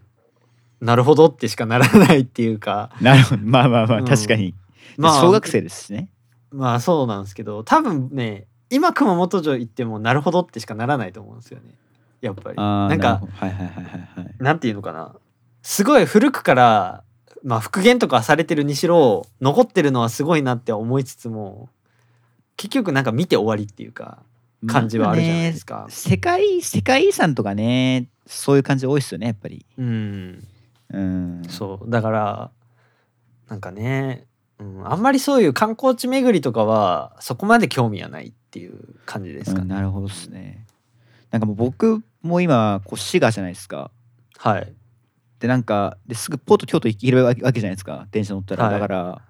なんか寺とかそんな なんだろうあんまりなんかレレア感がないっていうか あーなんかすぐにポンポンポンポン歩いてたらあるんでなんかあんまうん珍しくなくなっちゃいましたね、昔はああーれだったあれだったけどそうそうそうそうやっぱ来て最初の頃はおおすげえってなるけどそうなりましたなったし、うん行ったりしたんですよね自分で、うん、うん、でもあんまもう今はそんなかなみたい なうんいや僕も僕中学生までは鹿児島鹿児島出身で鹿児島に住んでて高校は生いになるタイミングで沖縄に移住した人間ですけど最初の頃は海すげえなって思ってましたけど、もうなんか今は綺麗だけどうんって感じですもんなんかなるほどっ ていうせやなっていうまあまあ確かになんか、うん、感動はもうないですよねうん最初はねなんかうわすげえ透明度高いなとかなんか海なのになんでこんな青いんだろうとかっていうのを思ってましたけどとか、うん砂浜が白いとかね思ってましたけど、もうなんか今はそんなにね何も思わないっていうかああななるんほど、かまあそんな感じですよね。確かにうんありますよねやっぱそういうのはねううんーん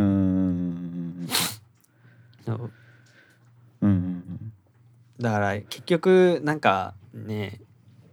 結局よそだからなんか行ってはいおおってなるだけで、やっぱ住んじゃうと、住めば都っていう言葉もある通り、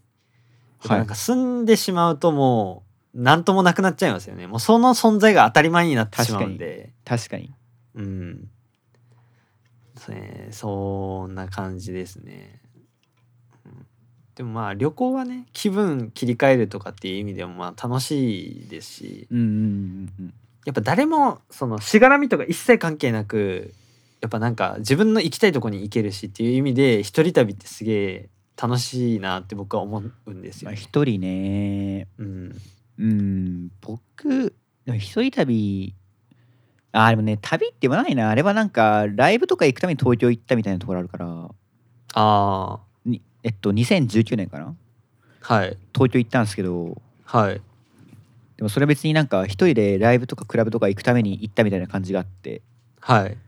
だから旅ではないかなあれはでもまああ楽しかったし、まあ、楽しかったっちゃ楽しかったですけど、ーんそうそうそうかなそうやっぱなんか人と行くとやっぱどうしても相手のことをなんか気遣っちゃうじゃないですかなんかうんそうですねなんか行きたやいっぱり行きたいとこないのとかなんかなるんでううんあれななんかもうありますそういねうそういうのは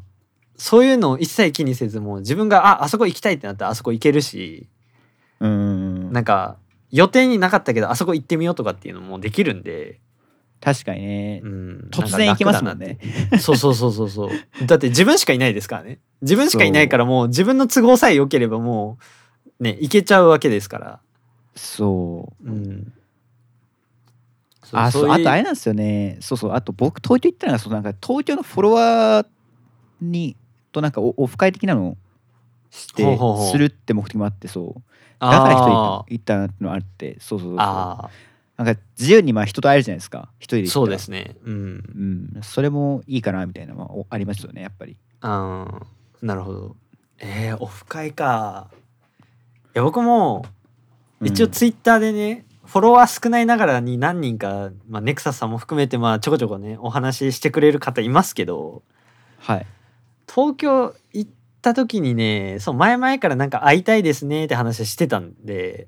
DM 送ろうかなって思った人が一人いたんですけど、やっぱなんかね怖くなってやめましたも んね。なんかねなんか来てあーあれっすかい今たタコタコさんですかあそうで すそうですこれ言っていいのかなわかんないですけどまあそうまあうんまあオープンの場で喋ってたから別に何もないと思うんですけどはいそうそうあの人とそういあれですねってなんか会う機会があったら会えたらいいですねみたいな話はなんか昔ちょくちょくやってて、で東京に行く機会があってそうですね、DM 送ろうかなとも思ったんですけどやっぱなんかねチキンが出ちゃってなんか声かけられなかったネですけッ どトのネットの人と会うって結構ハードル高いですよね初めてそううそうそう僕もだっていいつかなネットの人会ったの多分ネットうんいつだっけそうなんか北海道いる時にね会ったんですネットの人とはいしかもその人年下だったんで、えーまあなんだそんな年上じゃなかったんでそんな緊張はしなかったですけどやっぱねまあドキドキしますよねやっぱりどういう人が出てくるかわかんないし、もしかしたらすっげえおじさんかもしれない し、そうう嘘嘘ついてるかもしれないし年齢もうんそうそうなんですよね、そうだからなんかやっぱねその最初に喋ったそのインターネットで知り合った人と初めて喋るっていうのとちょっと共通なところがあって確かに、やっぱなんか、なんだろうな疑っちゃうんですよねすごい申し訳ないですけどなんかなんだろうな本当にこの人はいい人なのかっていうのが全然測りきれないじゃないですか。うんうんうんうん、リアルで知り合った人でさえもこの人は信用できる人かどうかなんて結構ねはあの理解するのに時間かかりますし、はいましてやインターネットなんて匿名の場で知り合った人なんてねあれなんでちょっとだからツイッター初めて一番最初になんかすごい気が合う人がフォロワーさんがいいらしてリプライくれてなんか話がもううまい具合に噛みすぎてるんですよ、なんか僕と感性とかもはい一緒はいはいではいななるんほかどなんかこの人僕に無理やり合わせてなんか狙ってるんじゃないかなって思って なんかうまいように使われるんじゃないかっていう恐怖とともに僕ツイッターしてましたね最初の頃それは面白いなうんそうぐらいちょっと、うんあの言ってしまったらあれですけどインターネットで知り合った人にあんまり信用してないんで僕は、まあそれでいいんじゃないですかうね、ん、やっぱり変なやつ多分絶対いるんでねネットうそうてか、ん変な人しかいないって思って僕やってるんでインターネット変な人しかいないし僕も変な人だっていうつもりでインターネットやってるんあでー僕はそう、まあうね、んだってよほどなんだろうよほどねそのなんだろうゆ勇気ないとネットに顔出したりとかしないですしね普通の人 そうっすねぼぼ僕も僕もそうですけど、うんそうそうそうですよね普通に考えてインターネット上に顔さらすって頭いってますからね普 通に冷静に考えて下手したら名前出してないよりもひどいんじゃないかレベルありますけどねああ名前いやあなーんかもそうそうなんか同じぐらい顔出すってことをすごい思ってここ数年間でなんか顔出しのなんか敷居がすごい下がってませんなんかあーまあそうですねなんそれはか僕も昔はねすごいなんかネットに顔出すの嫌だなと思ったんですけどはいなんか最近すごいじゃないですかみなんかみんな普通に顔出すみたいな感じができてるじゃないですか、そうですねだからなんか僕も抵抗なくなったんですよあーはいうんそうですね。そう僕ももう言うて YouTube で顔出して1年経ってないぐらいだと思うんですけど、ううんん、なんかそうですね意外となんかすってまあ編集してる時は相変わらず今でも辛いですけど編集してる時に常にパソコンのあのプレビュー画面に自分が映ってますから確かに自分が喋ってるのがねずっと見なきゃいけないですからね そうなんか自分は何をやっているんだっていう気分にすごくされるんですよね。はいはいはい何をやっとるんや自分はっていうなるほどっすそねう,、うん、そうだからまあ一番最初にやった時よりも多分嫌な感じっていうのはなくなってはいると思うんですけど、うんうんうんまあ、とはいえ今でも、うん、何やってるんだろうなっていう感じになりますよ、はいうん、なんかねいわばそれはねうん動画撮ってる時はなんかすごくテンション上がってるって言ったらあれですけどなんか盛り上がってるんで、あんまりそう思わないんですよ撮ってる時自体は。うんただ編集してる時ってまあ言ってしまえば賢者モードなわけですようんわかるうんなそれはそううんだから、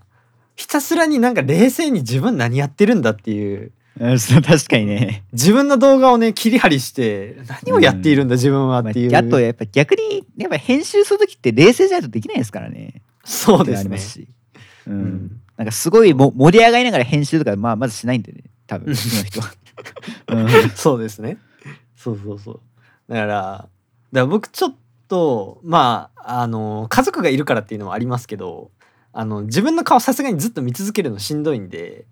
あのあれれですね、あの、非表示にしてますもんね。僕の顔が映ってるレイヤーは。あーなるほど、ですうん。そうそういう工夫をしてるんですねな るほどそう。なるほどね、基本的に僕が顔を出してる時って、ワイプで出してることが多いんで、ああなるほどもう最初にワイプの位置だけ決めて、もうそっから、あの、カット編集、ジェットカットしていく時は、もうひたすらもう非表示にしてずっと音声波形だけ見てやってるんで、ああなるほどね、はいはいはいはいはいなんで、できるだけその自分と顔、自分の顔を見ないで済むようにっていう対策は取ってますけうど、ん、いやなんかそのなんかちょっと変わりますけどなんかはい DTM あるじゃないですか、はい。 DTM も言ってしまえば編集みたいなもものじゃないですかあれって結局そうですね。自分で作っていかなきゃいけないってありますけどあれは本当動画編集は冷静になりながら編集するじゃないですかはい。でも DTM って違ってなんかもうあれなんですよねもうね盛り上がっちゃうんですよ自分で作って あなんかもあ、う確かに。曲曲作り終わってあこれめちゃくちゃいいじゃんこういう曲みたいなでもすごいなんかもう えこここれす面白いのがこここはのい音入れたらすごい、あのもうも盛り上がるんじゃないかとかすごい考えながらやるんですよね DTM はいなんか全然違うなと思ってそこがへ同じはい編集とはいい言えとも、そうそうそうっすね。うん。そうだな。でも最後の方はあれですん。もんもう曲曲作り終わったらもうあれですもんおもう一人で踊ってますもんも う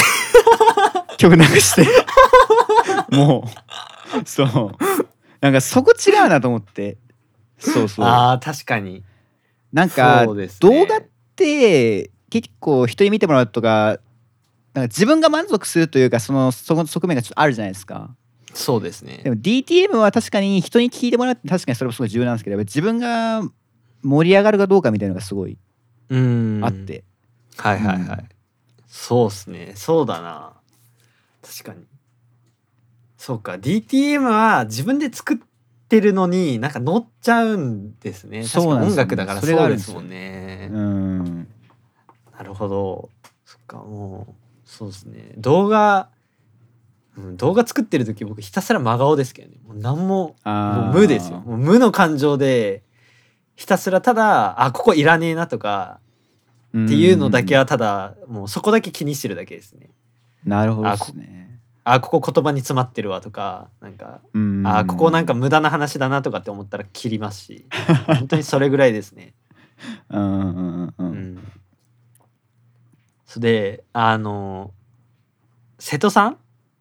瀬戸康史さんがね、あのちょこちょこあの人寸劇動画やるじゃないですか。やりますねうん、で僕一回寸劇動画チャレンジしたことあるんですよ実は。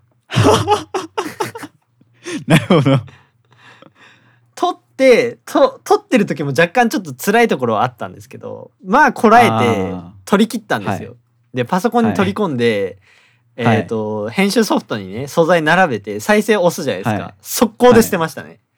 はい速攻でデータ捨てましたあれは無理でしたねなんかもうそれ編集するのちょっと辛いっすよねそれもうあの最初のカットで「はい無理です」って言ってやめましたもんもうあのあれですねあの酒入ってないとできないですあんなのああなるほどですね、まあ瀬戸さんはあれっすからね劇団の一つですしねそうそもそもはそうです、それもありますよよねやっぱりうんそうそうで例えばなんかその寸劇やってんのが正直なんか僕瀬戸さんぐらいしか知らなくてすごい有名な人で、うんそうですよ ねやっぱそういうなんだろうバックグラウンドがあるからですかねやっぱり寸劇を上手なのは、ああそうだとは思うんですけど、うんそうただうわよくできるなあの人と思っていやすごいっすよね、うんそれは本当になんていうか寸劇だけじゃなくてすごいなんかネタとかめっちゃやるじゃないですか普通のレビュー動画の間にも差し込んだりとかするじゃないですかなんか、ねすごいっすよね、うんなあんかれどういう心境で面白編集してるんだろうっていうくする工夫みたいなねそういうそうそうそうなんかその例えば商品例えば最近すごいあの人 DTM の動画上げてるじゃないですかはいあの例えばエイブルトンライブの新機能とかうん上げたじゃんこの前そんなの、多分瀬戸さんの視聴者さんって多分誰も興味ないんですよエイブルトンライブってなんだよみたいなーんそれがどうなんだみたいな思うんですけど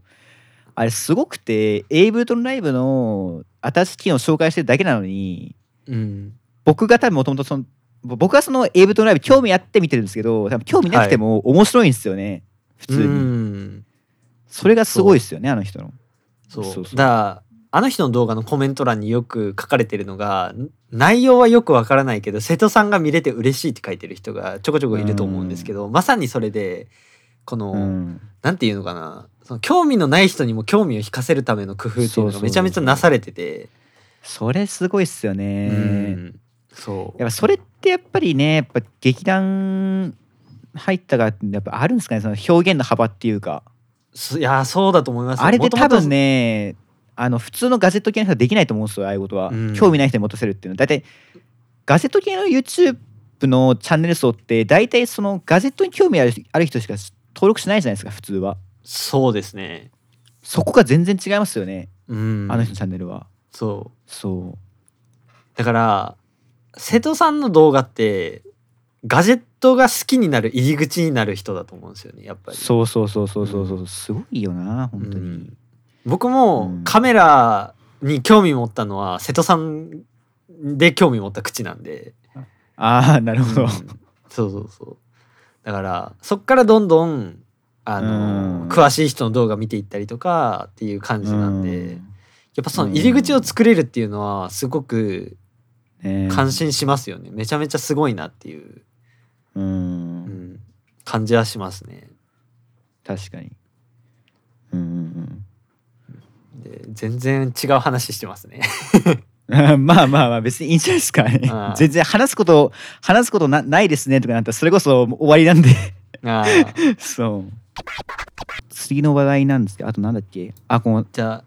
えっとこのツタイイッタガーリーーのグ話します。あツイッターあーそあそう話してますかあのツイッターまのあちょそっれでともこれクラブハウスに近いですけど。そうそうですねさっきの話にちょっと被る感じもありますけどねそうそうなんかツイッターの新機能の、えっと、スペーシズっていう新機能についてですねはいはい、これはまあ言ってしまえばクラブハウスと同じですよね平たく言ってしまう結局ねそう結局そうですよねうんまあただ招待制まあでも今ベータ版だからあれっていうのもありますけどねどっちもベータ版うかん結局うん、だからまあ本当にクラブハウスにマジで、ね、寄せてきたところではありますけどねはいうんまあただツしイかもッターのアカウント持これクラブハってウスよれりばも後ですしねできたのがねああやっぱそうなんですねなんかね去年の12月らしいんですよこれスペーシズってはいでクラブハウスがね去年の3月とか4月ぐらいからなんでそうそう、はいそうなんだうんじゃあまあ言ってしまえば後追いみたいなもんですよねそうそう後追いですねですよねうんなるほどそうかうーんまあでもどうだろうな始める敷居としてはクラブハウスよりもやっぱり低いんじゃないかなと思うんですよね、仮にやっぱねクラブハウスがうんベータ版やめてそのえっ、と完全招待制っていうのもやめたとしてもやっぱクラブハウスのアカウントを作らないといけないわけじゃないですか、うんそうそうそうそうそう、んしかもクラブハウスってあれ基本基本実名ですからねああそうだそうですよねそうそこが結構うねん敷居高くしてると思うんですよねまあ実名じゃなくても別にバンはされないんですけどうんあのみんなほとんどほとんど本名でやってやってるんですよ実際のところ、はいはいはいだから本名をせざるを得ないというか空気感があうんってそういう、はいはい、はい、だからツイッターは逆に本名を嫌がる人多分多いんですよねツイッターのユーザーの人ってまあそうですねだからやっぱあんりまうんこっちの方が受けいいんじゃないかなって僕は思っててはいはい、クラブハはウスよい、そうですね、うん、今はだからクラブハウスはやっぱ物珍しさもあっそうそうそうそてうやってる人っていうのが多いと思うんですけど、うん、どこのいざどっちもクラブハウスとツイッタースペーシズが並んだ時にどっちが流行るかどっちが一般層に普及するかって言われると多分ツイッターになるんじゃないかなって思いますけどやっぱねそうっすよねやっぱあとツイッターのアカウントって今みんな持ってますしね、そうですねうん持ってない人の方がまあ少ないって言ったらあれですけど結構ね、うん若い人でそ持うそうっそうてないっていうのはあんまり聞かないですからうんうん確かにねそうねでもこれ使えるようになったら使ってみたいですね一応僕僕もあれしたんですよ、ベータ版ベータテストのなんか応募みたいなのやったんですよあーやってみて、はいはいはいうんあれマジで全部100%英語 でそう100%英語なんですよねあれやっべえわかんねえと思って日本人に使わせる気ないでしょみたいな、やべえ、わかんねえやって思って、すげえ Google 翻訳を使いながら、なんとかやりましたけど。 あとなんかこれも僕話したんですけどなんかその使いたい理由で一人が寂しいからってあありましたよねき ありました聞きあれありました、ありなまんしかたロ。ンリーロンリーなんちゃらかんちゃらみたいな書いてましたよねそう選択肢全部コピペして Google 翻訳に貼り付けてみたんです よ、全部。はそしたら、あ、ほんまにあるわと思って、そのネクサスさんが生放送で、その Twitter スペーシーズの、あのベータテストの応募やったって言ってそれの中の選択肢にそういうのがあるって話を聞いてて、 うんでえどれだろうなと思ったら本当にあってちょっと笑っちゃったんですけどうんうんそうねいやそこは行ったらあかんよって思いましたけ どねそこは現実見させちゃあかんだろってういうん感じはしましたけど ね、あー確かにうん、だってスペーシズ使いたいって人はねそれは結構なハイレベルな人ですからねこの一般層ではないですからそねうそう少なくとも現段階でやりたいって人は確かにしかもに日本人でってことたさらにですからねうんそうそうそう、だからそうそこで確信ついつくなやっていうのはありますけどねそうそこつくなやっていううん現実を突きつけてくるやつねうんまあ、でもやっぱでも音声だとねやっぱその、まあ、クラブハウスもこれも多分これも今ベータ版ですけどはいやっぱなんだろうニュアンスのニュアンスの違いとかないじゃないですか多分まああんまりああそうで起きすづらいというかそこはすごいいいっすよねやっぱり音声だから、あとやっぱりなんか文字だと人と会話してる感ないけど音だと絶対人と話してる感あるからああそなうんていでうすかね気分気分が明るくなれるっていうかうんやってるやってるとなんかツイ最近のツイッターってこあのなんか最近のツイッターってなんかその暗いじゃないですかなんていうか雰囲気がまあ ねそうわかりますだよからそういう意味でもスペーシズって機能あればツイッターってプラットフォームがちょっともうちょっと明るくなるんじゃないかみたいなのは思ってて、うんんそうっすねやっぱなんかテキストっていう要素がテキストで意思疎通を取るっていう要素になるとうんやっぱなんかどうしてもなんだろうなニュアンスの違いが伝わらなかったりとか、で逆に送った側もそのあれこれで送っちゃったけど本当に通じてるかなとかっていう不安とかもやっぱあったりするうんじゃあないりでますすか。ねううんんうんうんだからそういうのがやっぱりなくなるのはそう声声対声でやっぱできるとかはいところはやっぱいいんじゃないかなっていうふうには思いますけどね。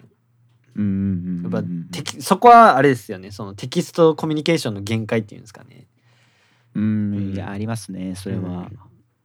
あとあれですねあのレスポンスの速さっていうんですかね。ああそれはねだっうんてね声で話してたらね1時間後に返信するとかまあまず無理っすからうね、んそう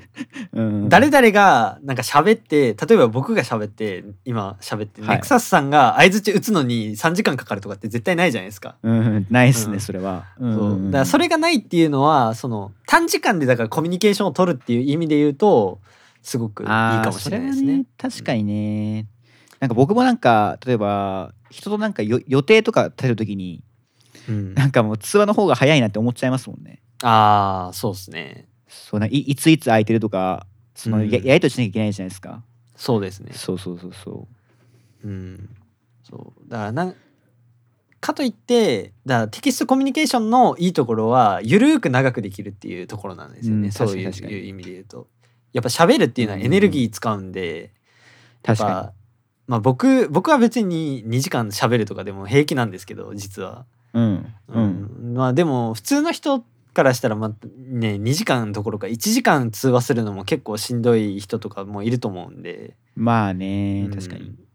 らギュッて凝縮したコミュニケーションを取りたいのであれば音声っていうのはやっぱいいと思いますしまあね、うんそれはありますよね。あとやっぱ音声で話してたらなんか僕はそんななんで普段誹謗中傷とかしないですけ ど多分誹謗中傷する人とかでも多分ねする気がちょっと薄れると思うんですよねやっぱり。なんかー人とあむあこの自分の画面の向こう側に人がいるんだなっていうのがすごいわかるじゃないですかやっぱり、はいはいはいそれもすごいいいかなと思って思っててうんそうっすねそうそう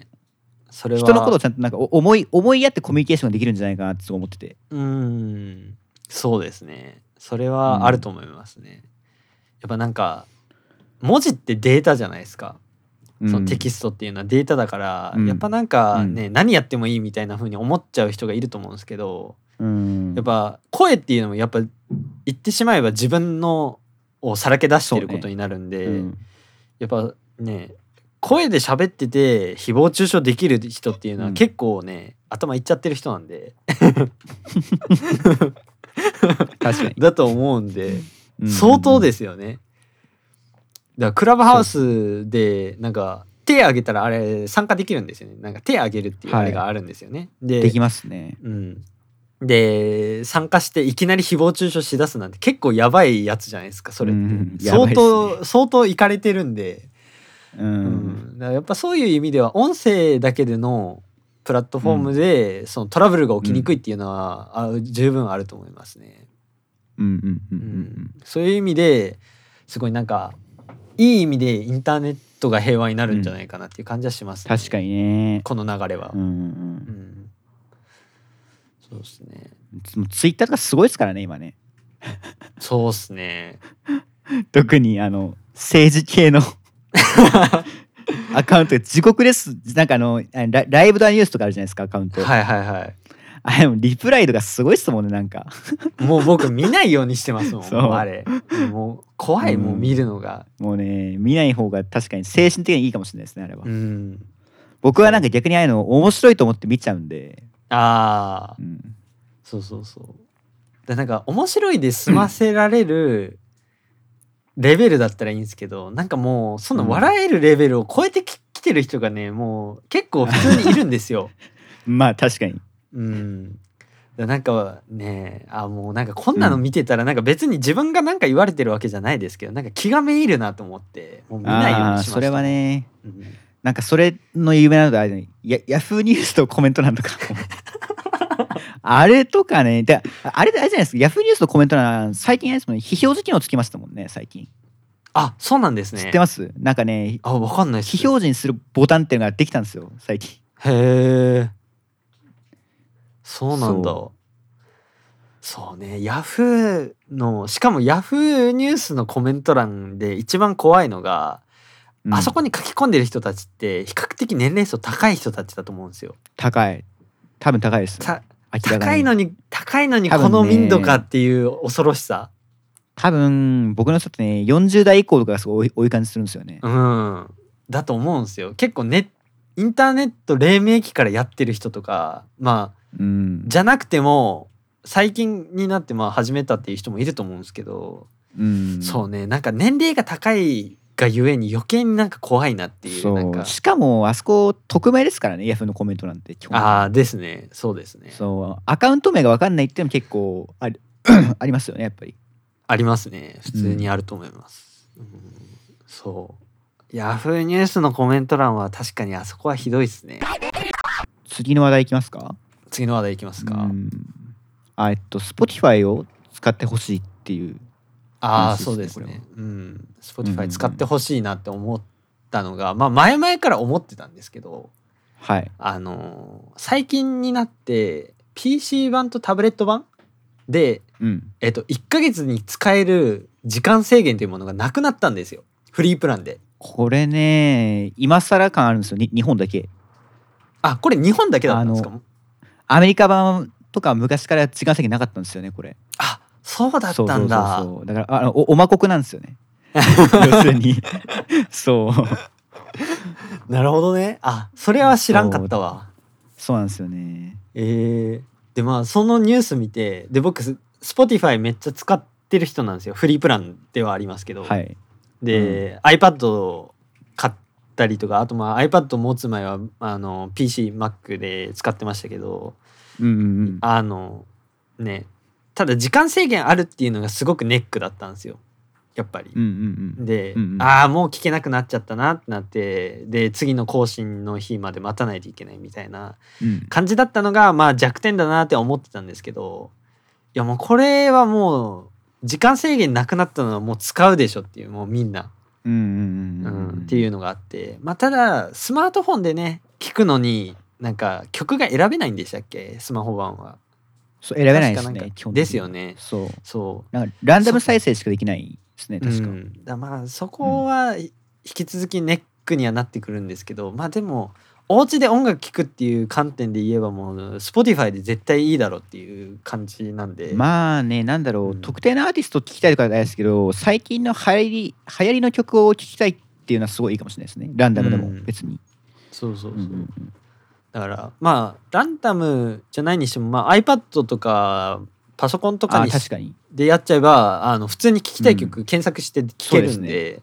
うんなんでもうねあのぜひともねあのなんていうんですか脱獄アプリって言ったらいいんですかねあのミュージック FM とかってあったじゃないですかあったっていうか今もああるりのますかねなわかんないですけど、うんわかんないうんあの高校生御用達アプリあれは ね僕はね高校生の時から使うなっていうのをね口酸っぱく言ってるんですよ。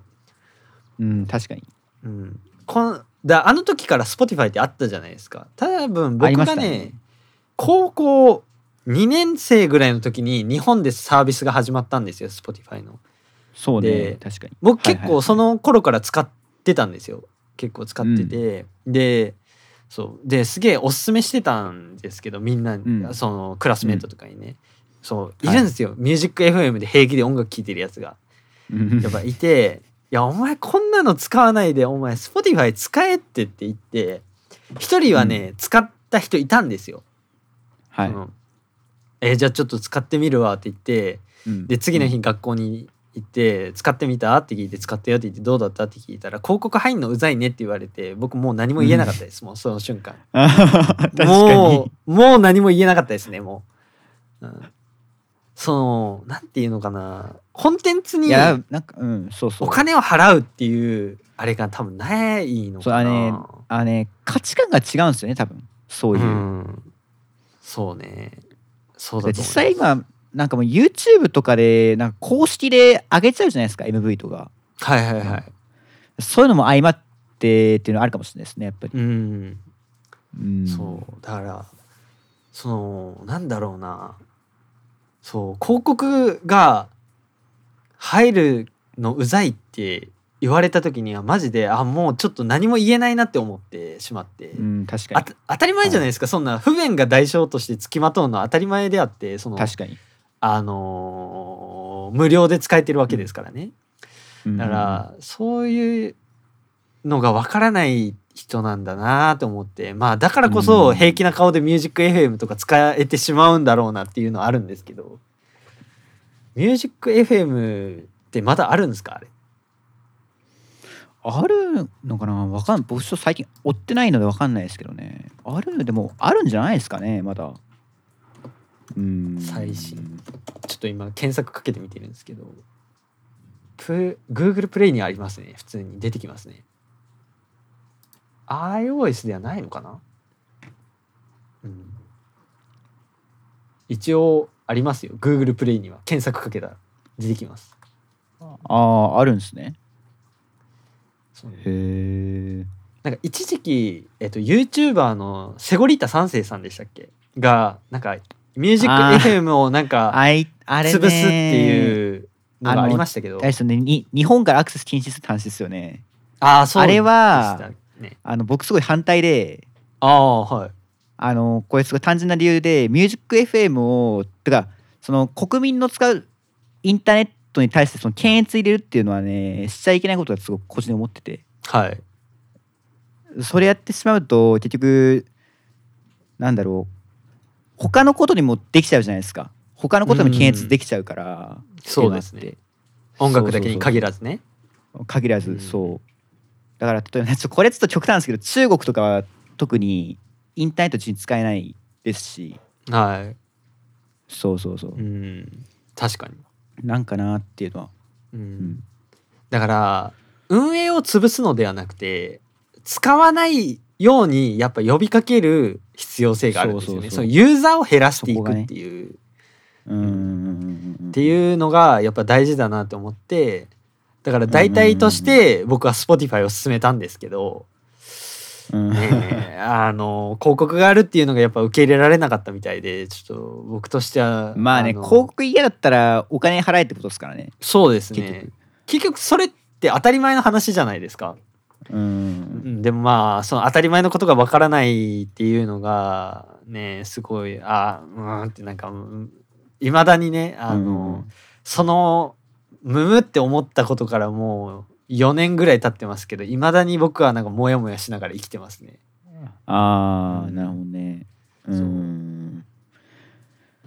なんかこれなんかそうそうあのね僕も Spotify 使ってるんですけど、はい、なんかそのねサブスクリプションとしてのサービス見たときにすごい Spotify ってよくできてて、はい、なんかその他に Apple Music とかあるじゃないですか。はいはいはいで Apple Music とか僕ちょっと使ってみたんですけど、はい Spotify の方がやっぱねすごい使いやすくていうんろいろと、あの何がすごいってプレイリストがねすごいいっぱいあるんですよね。はい Spotify の方が、うーんいろんなプレイリストがあってやっぱそのもともと Spotify って昔からあるじゃないですかてかあのサブスク音楽系のサブスクリプションの中では一番最初なんですけど Spotify がはい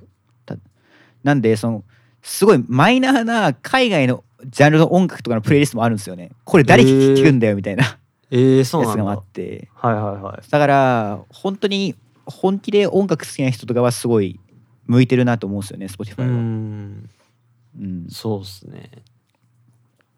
うん、まあ僕が Spotify 使ってるのはまあ普 通にフリープランがあるから使ってるっていうのもあるんですけどああ、まなあるほどでも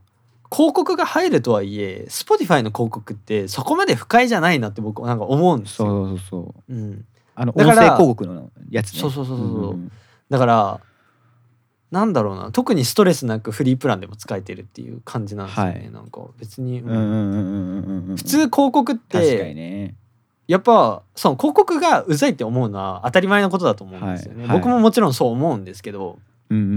ん。でもなんかそこを不快にしないように工夫している姿勢とかもすごいなんかうん共感できて、なんかいいなって思って、うん、うんうんなんかそれでそう Spotify 使ってほしいなっていうのは本当に強く思ってるんですけど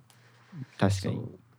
だ、うんね、お金がないっていうのは仕方ないと思うんですよ。それは僕も高校生の時なん、うんうんまあい今もはいお金ないですけど、高校生のはい時なんかね、もっとなかったですからそれはなかなかね、iTunes で買うだとかあの YouTube ミュージックで契約するとかっていうのは難しいっていうのは、うんもちろんわかるんですけど、じゃうあんうんうんそれ、お金ないなりにどうやってやるかっていうのでやっぱそのなんか脱獄アプリっていうのは使ってほしくないんですよね、はやっぱり。うんそれは全うんうんく何もういいいいことが何も起きてないんでそれを使うことによって、ね、確かにうんはいはいはいはいはい Spotify であれば確かに音楽視聴する上であの広告が入るっていう自分へのストレスはありますけどあのアーティストにはねお金は入ってるんで Spotify で聞けばフリープランであってもき入ってるはずなんではいそうそういう意味でもそうやっぱ使ってほしいなっていうのはすごそうくですね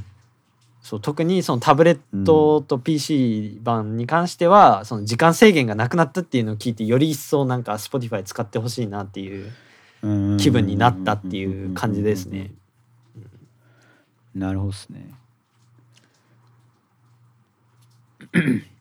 じゃあ、まあ、あと Spotify とかであと面白いなんかあれですよねそのなんか全然な名前の有名じゃない人でもはい。その Spotify とかサブスクリプションで有名になるっていうのが最近すごい増えてきててああそうなんですね。あの特になんだろう一人で曲作ってる人とかはいはいはい。あれですよね要 するに、D、DT エマーですよね要するうんに一人でパソコンで曲作作ってる人とかっていうのがすごいサブスクで有名になるっていうのがそこはすごいよいいいいことですよね。うんそうですねだ。と思ってあの本当昔だったらすごいすごいなんかどっかの音楽の事務所とかに入ってそこから CD 出す出さないと無理みたいなそういう有名なところから有名な事務所から CD 出さないと売れないみたいな感じですけど今はもうそんな関係なくてはい。自分で Spotify に会員登録してアップロードすればワンチャンヒットするかもしれないっていうのがあってうんそうですね。そうそれがねすごいゆ夢があるなみたいな昔ようりんそうですねそのメジャーになるのにだいぶ敷居が下がったっていうのは確かにありますそうそうそうそうね。そうなんか自分がメジャーになっちゃうみたいなうん要するに一人で完全ぼっちでやってんのにうみたいなんところありますよそうねですね。それちょっと面白い現象ですね。それ。そううん。だからなんかよくメジャーメジャーデビューしましたとかってあるじゃないですかか歌手の人とかはいはいはい音楽作ってる人とかそれももうあんま関係なくなってきたっていうか、うん。そうですね。うん、そうですね。面白いな。それ。んその現象は面白いですね。かなり。そうそう、ん夢がある。まあ、あとちょっとこれお金の話になっちゃいますけど、はい。その取られ取らない取られないじゃないですか自分のもも持ち分を事務所とかにはいはいはい一。人でやってたら、うんそれもすごいいいなと思ってやっぱちゃんとお金がアーティストに行くのではいはいはい。そうそうそこもいいなと思ってるんですよね。そうですね。う、うんーんなるほどそっから有名になってる人とかっていらっしゃるんですね最近あれなんあれえっとなんかよよ夜遊びってあるじゃないですか。はいはいはい最近すご流行ってる。夜あれもにかけあれるでしたっけはいはい。夜中来てあれもすごくて MacBook Pro 一台とヘッドホンで作った曲なんですよあれって夜中来るって。ああえミディキーボードとか使ってないってことですかミディキーボードなしで全部マウスで打ち込みで作ったらしいんですよね。えーしかも、すごいそのなんかあれすごいあの曲の中にピアノの音がな流れるんですけどはいピアノピアノの音もあのロジックについてる最初のピアノ音源で全部作っててあああの外部はのい音源とか使ってない入ってことれでですはいはいはいはい、えー最初からあるやつですげえなと思ってえってことはロジックを使っている人であれば丸パクリしようと思ったらできるってことですよねその最もう初ねしかてらる人いるんですよねああや丸っぱパクりリしてる人いてそうそうそうそう、えーちょすっとげえなと思ってあーあーなるほどあれだから本当になんか夢夢あるなっていうのは思いますよねすごいうーんそういうところでありますよねしかもなんかギターとかも入ってるんですよああいう曲にへえギターとかもあのレコーディングルレコーディングでなんかその部屋借りるのすごい面倒くさいしお金かかるんでっつってカラオケ